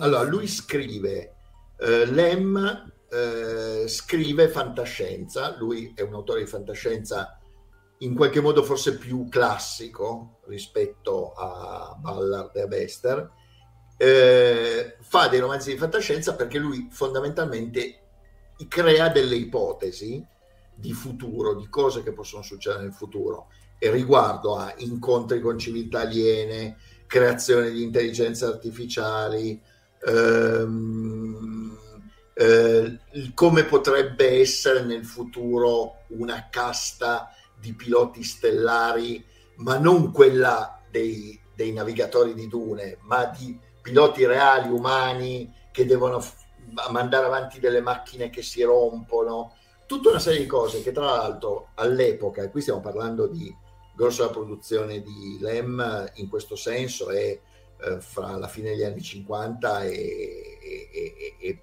diciamo gli anni 70, ma un periodo in cui, comunque soprattutto all'inizio degli anni 60, nessuno parlava di queste cose, nessuno era mai venuto in mente di pensare ma come può essere la vita di un pilota dello spazio vero? C'è uno che deve tirare la carretta, ehm, mandare, fare, magari andare a una scuola tipo un'accademia dove la vita potrebbe non essere semplice, che è tutta la storia dei viaggi del pilota Pirks, ok? Che, che, è una serie di racconti molto molto belli incentrati su questo eh, pilota dello spazio che si chiama Pirks, che, uno, che insomma ha un po' le sue idee rispetto ai viaggi nello spazio eh, e che è un personaggio che si ritrova ogni volta, anche qui ci sarebbe materiale per un miliardo di, di serie televisive, ad affrontare quelli che sono dei piloti, dei eh, problemi che sono i problemi reali. Per esempio, che cosa ti capita?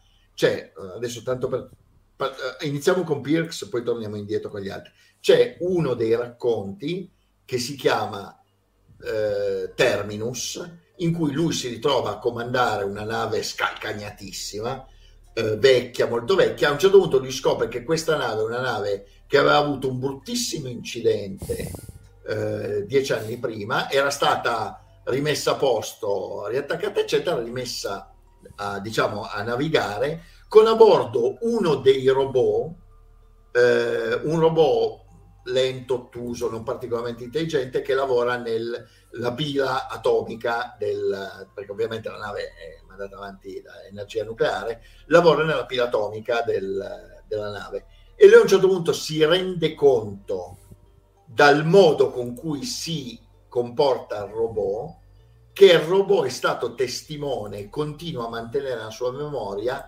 l'incidente che aveva avuto la nave. E adesso non vi dico cosa succede perché è bellissimo il modo con cui, anche qui c'è una trovata favolosa dietro, e lui a un certo punto si trova a, a, rivivere in qualche modo attraverso la memoria del robot quello che era stato l'incidente della nave. Ed è tutto estremamente realistico. Cioè ti dà la sensazione di quello che può essere eh, in un futuro concreto in un futuro attendibile una situazione di questo tipo.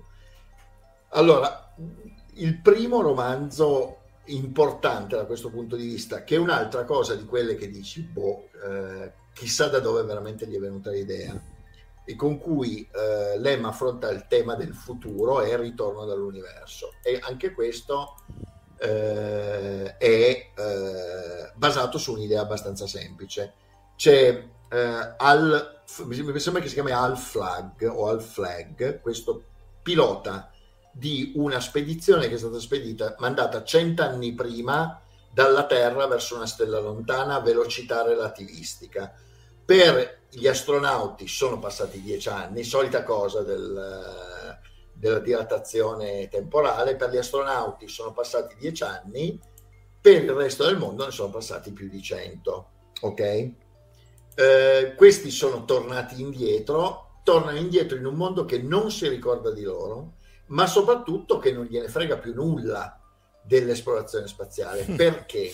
Perché nel frattempo la grande novità, ed è un mondo tra l'altro molto vicino al nostro, è un mondo di eh, tablet, è un mondo di smartphone, è un mondo di eh, realtà virtuale, eh, è, è, un mondo che in effetti, uno dice nel 61 questo come veniva in mente che la gente avrebbe comunicato in quel modo, ma al di là di queste che poi sono delle note di folklore, la cosa interessante è questa idea Mentre gli astronauti erano via, loro hanno eh, la, sulla Terra hanno scoperto un trattamento che si chiama betrizzazione che riduce e elimina completamente eh, gli istinti aggressivi mantenendoti però una persona funzionante, pensante, normale, eccetera. Cioè ti toglie il, l'istinto di commettere qualsiasi atto aggressivo nei confronti o degli altri o di te stesso. Ok? Non, non ti viene proprio in mente, cioè non è la cura Ludovico, per cui se ti viene in mente la cosa è una reazione, eh, una reazione negativa. Non ti viene proprio in mente. Il, qual è l'effetto collaterale, la fregatura, fra virgolette?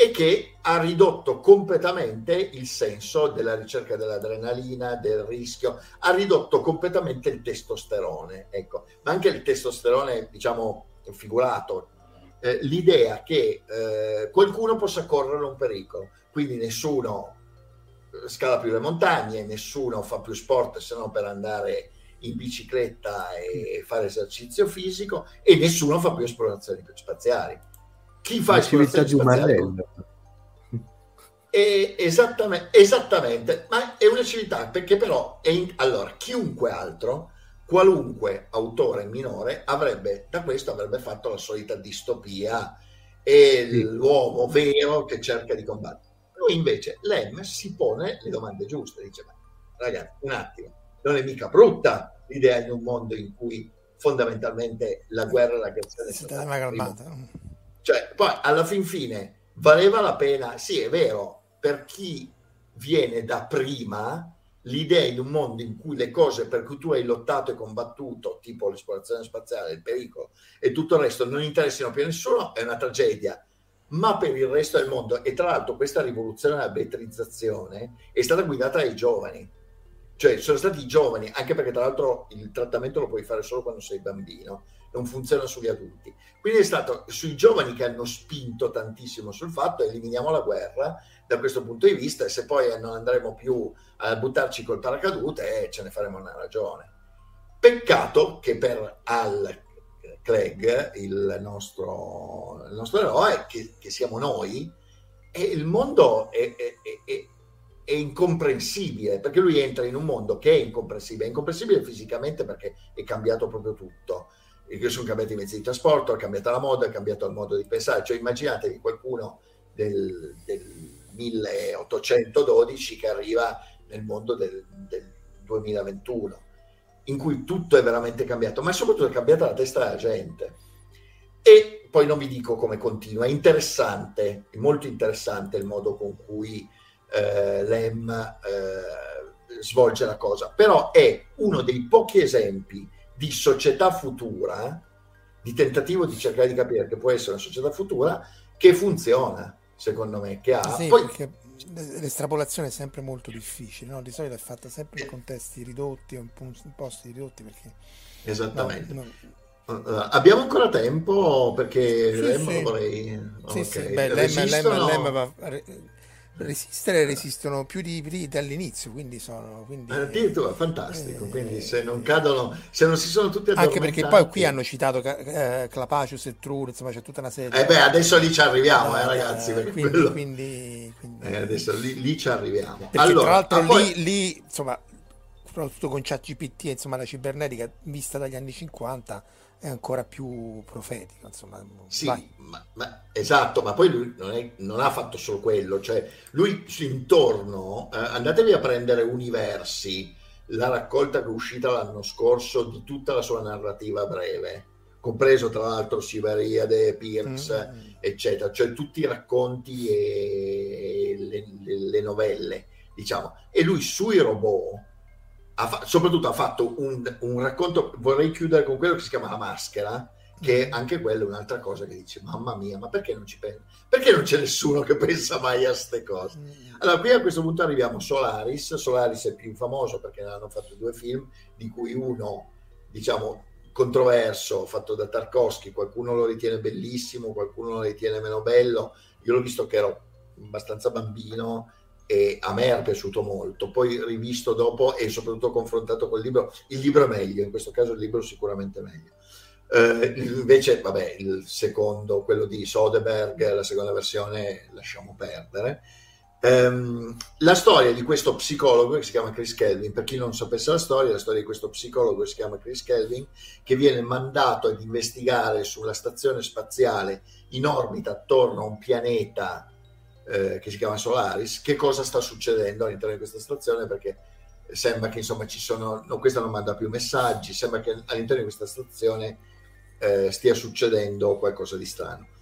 Solaris è un pianeta composto da fondamentalmente una, una, gigantesca massa coperta da un gigantesco oceano colloidale di materia organica che sembra avere capacità di creazione, capacità pensanti, ma con cui è, l'umanità da un centinaio d'anni ha cercato di entrare in contatto, di parlare con questo oceano senza riuscire a ottenere niente, quando Kelvin arriva scopre che ehm, la stazione è, praticamente ci sono solo più due persone rimaste vive, il terzo che ci doveva essere, che tra l'altro era stato un po' il mentore del, di, di Chris Kelvin, che è il protagonista del romanzo si è suicidato e gli altri sono chiusi dentro le loro stanze terrorizzati da qualcosa.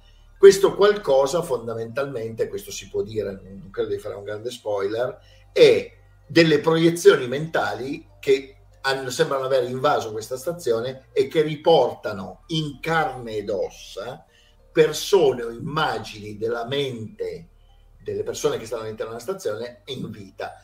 E infatti Chris Kelvin arriva, dopo la, si addormenta, cioè va a dormire all'interno della stazione, quando si sveglia si ritrova vicino la moglie che si era suicidata dieci anni prima. E qui nasce una roba molto complicata. Allora, il romanzo va letto, è molto bello, dov'è che hanno fallito i film e che hanno, si sono concentrati troppo sulla parte della storia personale, tragica, molto tragica, fra eh, Chris Kelvin, il protagonista, e la moglie eh, Ari, e non abbastanza sul pianeta, perché la, la cosa interessante, una delle cose me- meravigliose di Solaris è l'incomprensibilità di Solaris. Solaris crea dei mostri, praticamente, eh, che sono delle creazioni pazzesche, organiche, che boh, non si capisce che senso abbiano, che hanno delle forme incredibili, ci sono soprattutto queste forme che si chiamano asimmetriadi, che sono giganteschi torri organiche alte chilometri, che hanno una vita brevissima e hanno tra l'altro assumono delle forme, le forme più strane, più, più, più fantastiche, più difficili.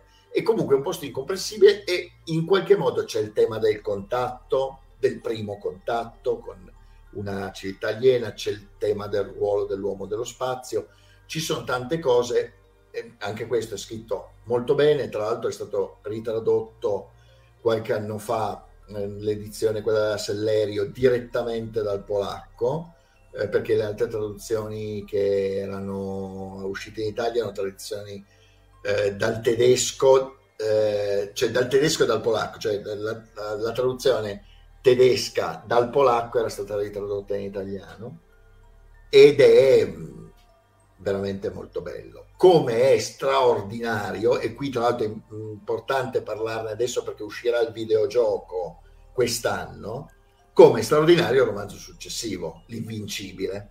L'Invincibile è il perfetto romanzo su, eh, diciamo, di esplorazione spaziale. La storia è, è, semplicissima, allo stesso tempo è straordinariamente pregna di, di, di, di significati. Una astronave militare, che si chiama l'Invincibile, viene mandata su un pianeta remo- Registerzo nella, eh, nella zona dell'acquario, eh, di, di Alfa dell'acquario, a capire cosa è successo alla sua nave gemella, il Condor, che qualche anno prima è sparita sopra questo pianeta.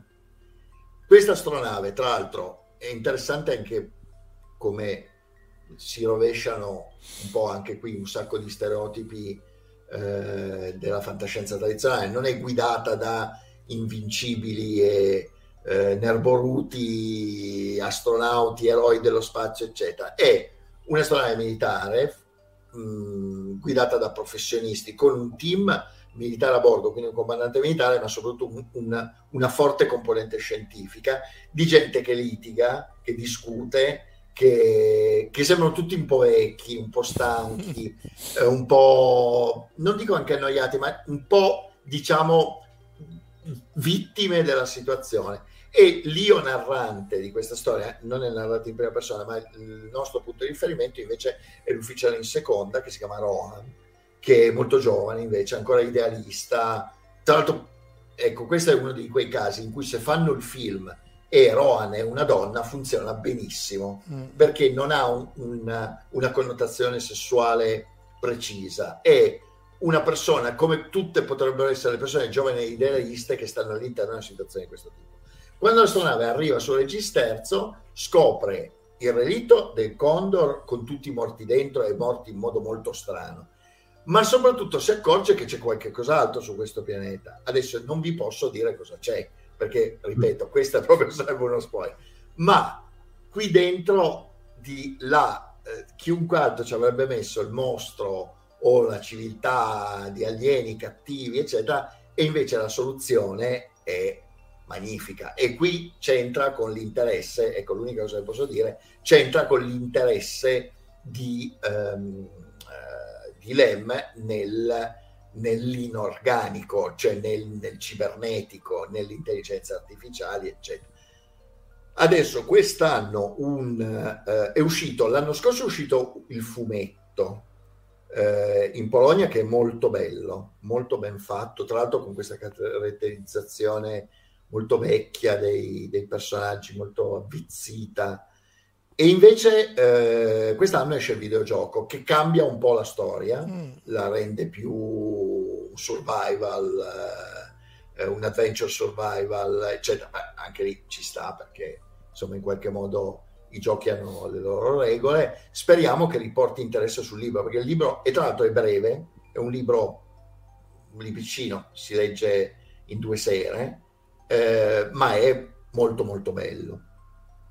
E allora a questo punto arriviamo alla Ciberiade, perché eh, è la Ciberiade dei ragazzi. Allora, la Ciberiade che cos'è? Che tra l'altro è, a un certo punto è stata il soggetto di un eh, dru, eh, come si chiama? Il Drudel di Google. Eh, sapete quei, quelle animazioni che loro mettono ogni tanto nella pagina iniziale di Google?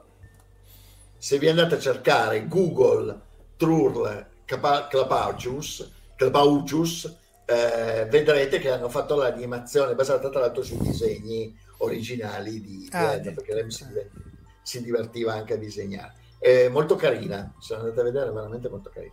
Che cos'è la Ciberiade? Um, la Ciberiade è una serie di racconti che si svolgono in un futuro straordinariamente remoto dove l'uomo è un mito, l'uomo boh, forse esisteva, si dice, lo si racconta nelle favole, che esistevano gli uomini e la galassia è totalmente dominata dai robot, dalle forme di vita inorganiche, che si sono organizzate in un mondo di fiaba dove ci sono i re, dove ci sono i draghi, dove ci sono le principesse, sono, ma sono tutti robot, ok? E ci sono questi due costruttori, Trurl e Clapaucius. Trurl è piccolino, è uno che si incazza anche facilmente, Clapaucius è un po' più filosofeggiante, alto allampanato, e che sono, hanno il diploma perpetuo di onnipotenza e quindi possono costruire quello che vogliono e costruiscono quello che vogliono con risultati esilanti, o qualche volta devastanti, ma esilanti. L'esempio è quello che a me, vabbè, a parte il bardo elettronico, che fondamentalmente è una macchina per fare poesie, cioè è chat GPT e poi incomincia a creare tutti i problemi che sta creando adesso. Che sta creando cioè, GPT. Adesso già, cioè, fatto, cioè, è pazzesco, con 50 anni di anticipo tutto previsto, tutti i problemi, la gente che protesta, che dice ci sta togliendo il lavoro eh, e tutto il resto. Ma la, ehm, la, le, la, la, cosa, diciamo, il racconto che io cito sempre, che è uno di quelli iniziali, è la macchina che faceva le cose che iniziano per N. Sì, sì, sì, cioè un giorno Trur decide, esattamente, decide di fare la macchina che fa le cose che cominciano per N, tutte le cose. E poi chiama, perché fra i due tra l'altro c'è un po' di rivalità ogni tanto, chiama Clapauccio e dice vieni a vedere, ti faccio vedere la macchina che fa le cose che cominciano per N e allora incomincia a farmi i narghilè, incomincia a farmi le nottole, incomincia, ma, e, poi dice, e le fa, fammi la, la notte. E dice, e fece la notte, era piccola, ma era perfettamente notturna. ok. E, ehm, e, a un certo punto però Clapaucius, che, che ripeto è un po' geloso di Trur, e comincia a dire, ah, queste sono stupidaggini.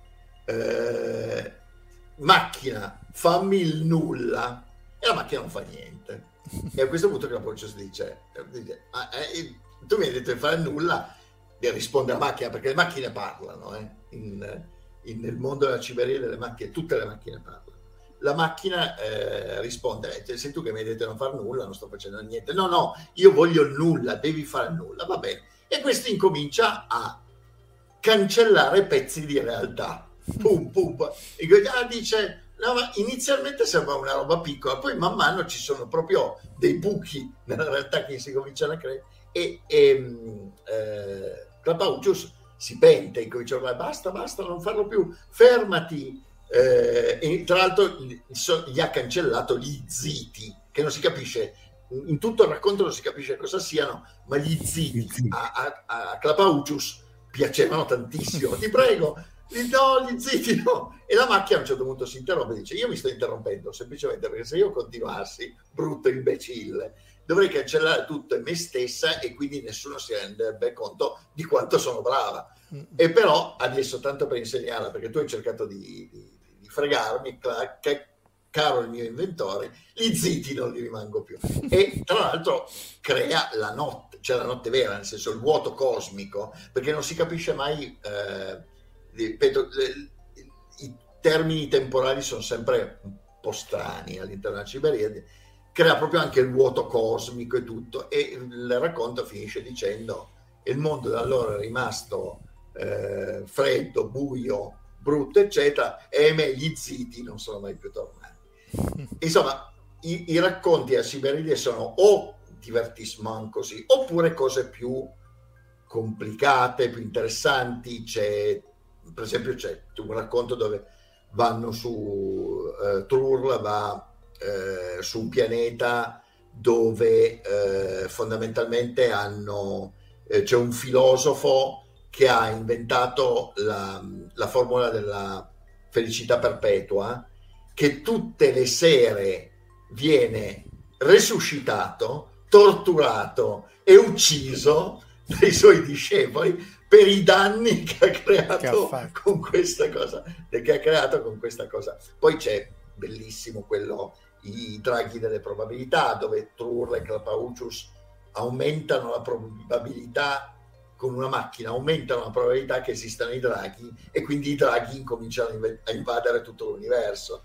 E quindi c'è tutta la lotta per andare a, a, a, a combattere contro questi draghi. Insomma leggetevelo, è, è, molto esplosivo dal punto di vista del linguaggio, molto brillante, comico, ci sono alcune cose. Ah, e poi tra l'altro c'è eh, l'invenzione di SimCity e dei sim dentro, perché altra cosa che lui anticipa è i sim, perché a un certo punto eh, Trur viene contattato da un uh, tiranno in esilio che dice ma io vorrei avere un... Eh, io sono stufo di essere un tiranno in esilio, non posso uscire da questo esilio, ma io voglio qualcosa da tiranneggiare. E lui inventa una simulazione perfetta eh, di una popolazione, inventa i sim, fondamentalmente i sim, per, perfetto, una via di mezzo tra i sim e i sim city. E anche questo all'epoca la gente diceva, ma queste sono tutte cazzate, e poi adesso sim, tra l'altro, è, i sim è, è pure gratis su Steam. E va bene. Sì, beh, sì, lui sì. comunque poi... ha anticipato moltissimo la parte semantica, no? perché è quasi fantascienza semantica, un divertimento, che però adesso ci siamo arrivati. Esatto, ma tra l'altro non l'ho messo dentro l'outline, però l'altra cosa da leggere che c'è dentro Universi sono i viaggi di Ion, T- di Ion Tiki, che è una specie di versione. Cioè immaginatevi, vi ricordate Jeff Oak, eh, Omar credo che sì, si ricordi sì. Il fumetto di...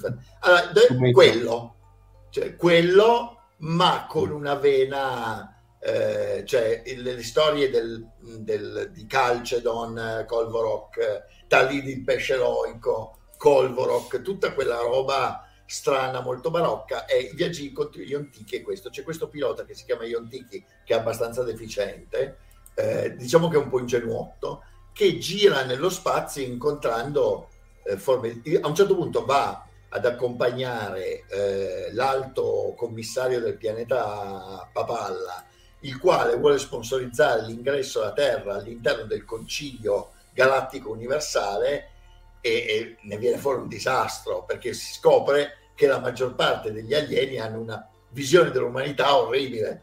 Dicendo, hm. il, lo chiamano, eh, dice, cioè, adesso perché veramente se no ci mettiamo veramente troppo troppo tempo. Eh, c'è a un certo punto il delegato di un altro pianeta che legge un elenco di nomi scientifici con cui viene chiamata l'umanità che sono uno più insultante dell'altro, il mostro, tera, il mostro teratum orrendum. E, e, tra l'altro ovviamente c'è sempre la satira dell'Accademia che insomma in, uh, in, uh, in Lem è sempre presente perché insomma satireggiava parecchio il modo con cui gli scienziati interagivano fra di loro. Per contro c'è uno dei viaggi iontichi in cui lui va in un pianeta dove la, eh, diciamo, il, tras, il transumanesimo ha raggiunto un livello super estremo e dettaglia tutta l'evoluzione di una società da essere organica, normale, umana a transumana in un modo estremamente problematico, cioè ponendo tutta una serie di domande che sono le domande interessanti, che invece ha un tono piuttosto serio, ma, ma lo leggi comunque, non è un mattone. Ultima cosa, poi direi che potremmo anche cominciare mandare il nostro inclito e colto, codesto inclito e colto pubblico a Nanna. È un racconto che si chiama La maschera, che è uno secondo me dei più belli del tema robotico fatto da Lem, che credo sia stato tradotto per la prima volta in Italia eh, adesso quando è uscito Universi. Eh, questa raccolta vi dico andatevela a cercare, comprate, costa anche poco e vi beccate un sacco di, di cose molto interessanti. Che è sempre una storia che si svolge in questo continuum che è un po' quello della Ciberiade. C'è un continuum di, eh, dove ci sono i re, dove ci sono le principesse draghi, eh, ma ci sono anche i robot. Um, ed è narrato dal punto di vista di una donna, che è la, la protagonista di questo racconto, che a un certo punto scopriamo di, che, che, vede la propria creazione, cioè ci rendiamo conto che è una creatura artificiale, che è una donna e che è anche un mostro, un mostro inteso, non, non un mostro, eh, un, una macchina mortale, cioè è un robot che è stato creato per uno scopo, che è lo scopo di uccidere qualcuno. Mm-hmm. Un, un, nemico politico del, del, re locale. E tutta la storia, questa storia poi è un'evoluzione, parte parecchio per la tangente, un'evoluzione estremamente interessante perché poi incomincia a trattare temi come la coscienza, il senso di colpa, cosa significa poi a un certo punto per un'entità artificiale prendere veramente coscienza e è scritto di nuovo che uno dice boh che... potessi io scrivere così non ci riuscirò mai, mannaggia. E, ehm, ed è la capacità, ripeto, poi fondamentalmente il, quello con cui vorrei chiudere questa cosa, che tutti questi tre autori, ma probabilmente Lem eh, più di chiunque altro, è il fatto di riuscire a prendere dei temi, la macchina assassina, e appunto rivoltarli e cambiarli e farli diventare interessanti, nuovi, freschi, pieni di, eh, di, di, di, stimoli, di cose che poi possono risultare straordinariamente interessanti per, per, per il lettore. E questo veramente è la cosa che distingue i grandi autori, soprattutto di fantascienza, da quelli che si fanno uscire dei libri. Eh, e secondo me, la, tanto per chiudere, le, quello che, in cui Lem Bester e Ballard soprattutto hanno contribuito alla fantascienza successiva è stata questa capacità di poter dire ma noi possiamo andare a prendere dei temi che sono dei temi in qualche modo già trattati perché i robot esistevano anche prima di Lem perché le, la telepatia o la telecinesi esisteva prima di Bester perché i, le, le, i problemi, non so, per esempio i problemi relativi all'evoluzione o alla devoluzione della razza umana esistevano prima di Ballard. Però questi tre autori sono riusciti in qualche modo a cambiare queste cose, a renderle, a renderle nuove e hanno passato molto il testimone agli, a un sacco di autori successivi, non necessariamente autori di libri, anche autori per esempio di videogiochi autori di film o, o, di serie televisive per dire di avere il coraggio di andare un po' a cercare, un po' dentro, frugare dentro questi meandri del genere che in qualche modo non erano stati esplorati. Ok, qui ci sarebbe ancora tantissimo da dire. Eh, Verusca non, dice, non mi tentate. Se lo segna, no, beh, ma te devi tornare. Quelli che fanno uscire dai libri me lo segnano. La forma più riguarda di disprezzo mi sembra capita di sentire in ambito editoriale, in effetti. Eh, sì. Ah, e tra l'altro vedo che qualcuno... Allora, per, eh, giusto, allora, permettetemi una chiosa ancora brevissima su Lem, Il pianeta del silenzio, che è l'ultimo romanzo di fantascienza che lui ha scritto. Allora, è importante perché è l'ultimo, l'ultimo eh, romanzo di fantascienza che lui ha scritto, eh, quindi già abbastanza in tarda età, era dell'89 se mi ricordo bene, e tratta non dei temi di robot, ma dei tema del primo contatto con gli alieni. Ed è un romanzo perfettamente pessimistico da questo punto di vista, ma allora di eh, visioni pessimistiche del nostro contatto con gli alieni ne abbiamo viste tantissime negli anni, insomma adesso, prima o dopo, non è una novità, ma il modo per cui lui stabilisce il suo pessimismo di, di, diciamo, del fatto che questo tentativo di viaggiare eh, su una stella lontana per andare a cercare di incontrare una civiltà aliena, anche qui di difficile comprensione, e poi fare un disastro, come lo tratta lui, gli altri non lo trattano. Cioè, mm. Letto nel pianeta del silenzio sembra una cosa veramente nuova. Lo leggi, adesso per citare un libro che a me eh, non era particolarmente piaciuto, anzi, che è Aurora di Kim eh, Stanley Robinson, che tratta anche qui di una spedizione spaziale che va malissimo, e fa il paragone e risulta molto più avvincente, ma molto più stimolante l'M. E questo che l'idea è di prendere un qualche cosa che comunque è un tema, in qualche modo che hanno fatto anche altri, e farti vedere che lo puoi fare in un modo diverso. E lì sta il genio poi, chi lo, chi lo sa fare e chi esatto. non lo Ok ragazzi, abbiamo eviscerato questi tre autori, eh, ringraziamo ancora una volta Luca che è stato qui con noi, ti aspettiamo per la continuazione sulla parte cosmologica però. Eh. Va bene, appena, appena, riesco perché quella richiede... Vabbè, guarda che non è una lezione universitaria, cioè anzi un meglio, le lezioni universitarie sono fatte peggio delle, delle tue, eh, quindi... Ringraziamo tutti quelli che sono stati Ringrazio anche noi, voi. Sia online che eh, offline. Come al solito, like, share e subscribe su YouTube, sul eh, eh sito di, di, di Omar, insomma di Fantascientificast, in cui Omar riprende tutti questi eh, video e altri podcast e li mette appunto in formato podcast e poi citiamo last but not least il canale Telegram Fantascientificast Community dove appunto se volete venirci a trovare è abbastanza piccolo e sicuramente molto tollerante in cui ognuno poi appunto si hanno le più vaste opinioni su queste che è la fantascienza vecchia, nuova e futura. Grazie ancora, buon fine settimana e alla settimana prossima, il 21, che sarà il Natale di Roma. Ciao. Ciao. Avete ascoltato Fantascientificast, podcast di fantascienza e cronache dalla galassia. Da un'idea di Paolo Bianchi e Omar Serafini con il contributo cibernetico del Cylon Prof Massimo De Santo.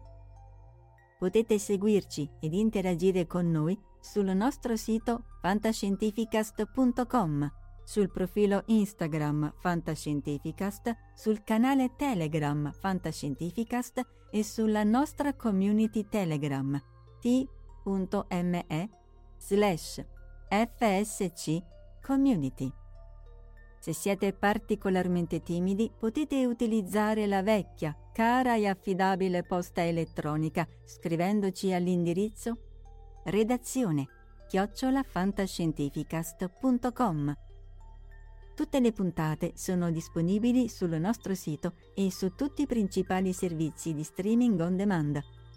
Se volete sostenere il nostro progetto offrendoci una birra rumulana o un gotto esplosivo pangalattico, troverete tutte le informazioni e modalità nell'apposita sezione del nostro sito. Il podcast ha carattere esclusivamente ricreativo e divulgativo. Non ha alcun scopo di lucro e viene diffuso gratuitamente. Fantascientificast è una produzione amatoriale.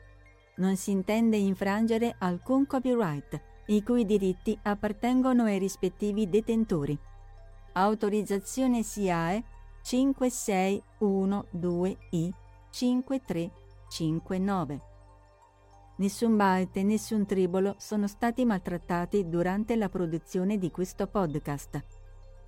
Val 9000 e l'equipaggio di Fantascientificast vi augurano lunga vita e prosperità e vi danno appuntamento al prossimo episodio lungo la rotta di Kessel. E ricordate, la fantascienza finge di guardare dentro il futuro, ma in realtà guarda il riflesso della verità che è davanti a noi.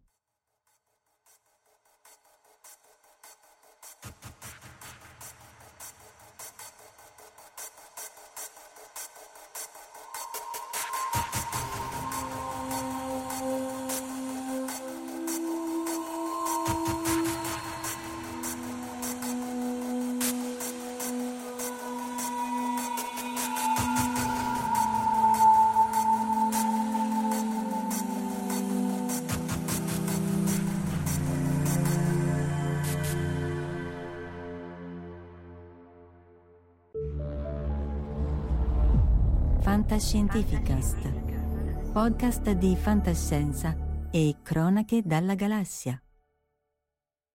At Parker, our purpose is simple.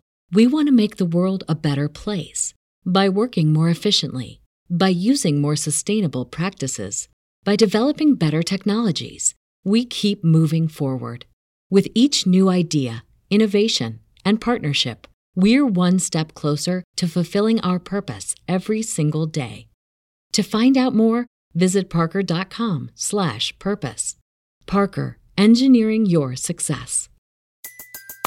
Everybody in your crew identifies as either Big Mac burger, McNuggets, or McCrispy sandwich, but you're the Filet-O-Fish sandwich all day.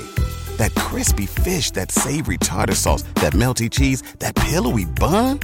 Yeah, you get it every time. And if you love the filet of fish, right now you can catch two of the classics you love for just $6. Limited time only. Price and participation may vary. Cannot be combined with any other offer. Single item at regular price. Ba da ba ba ba.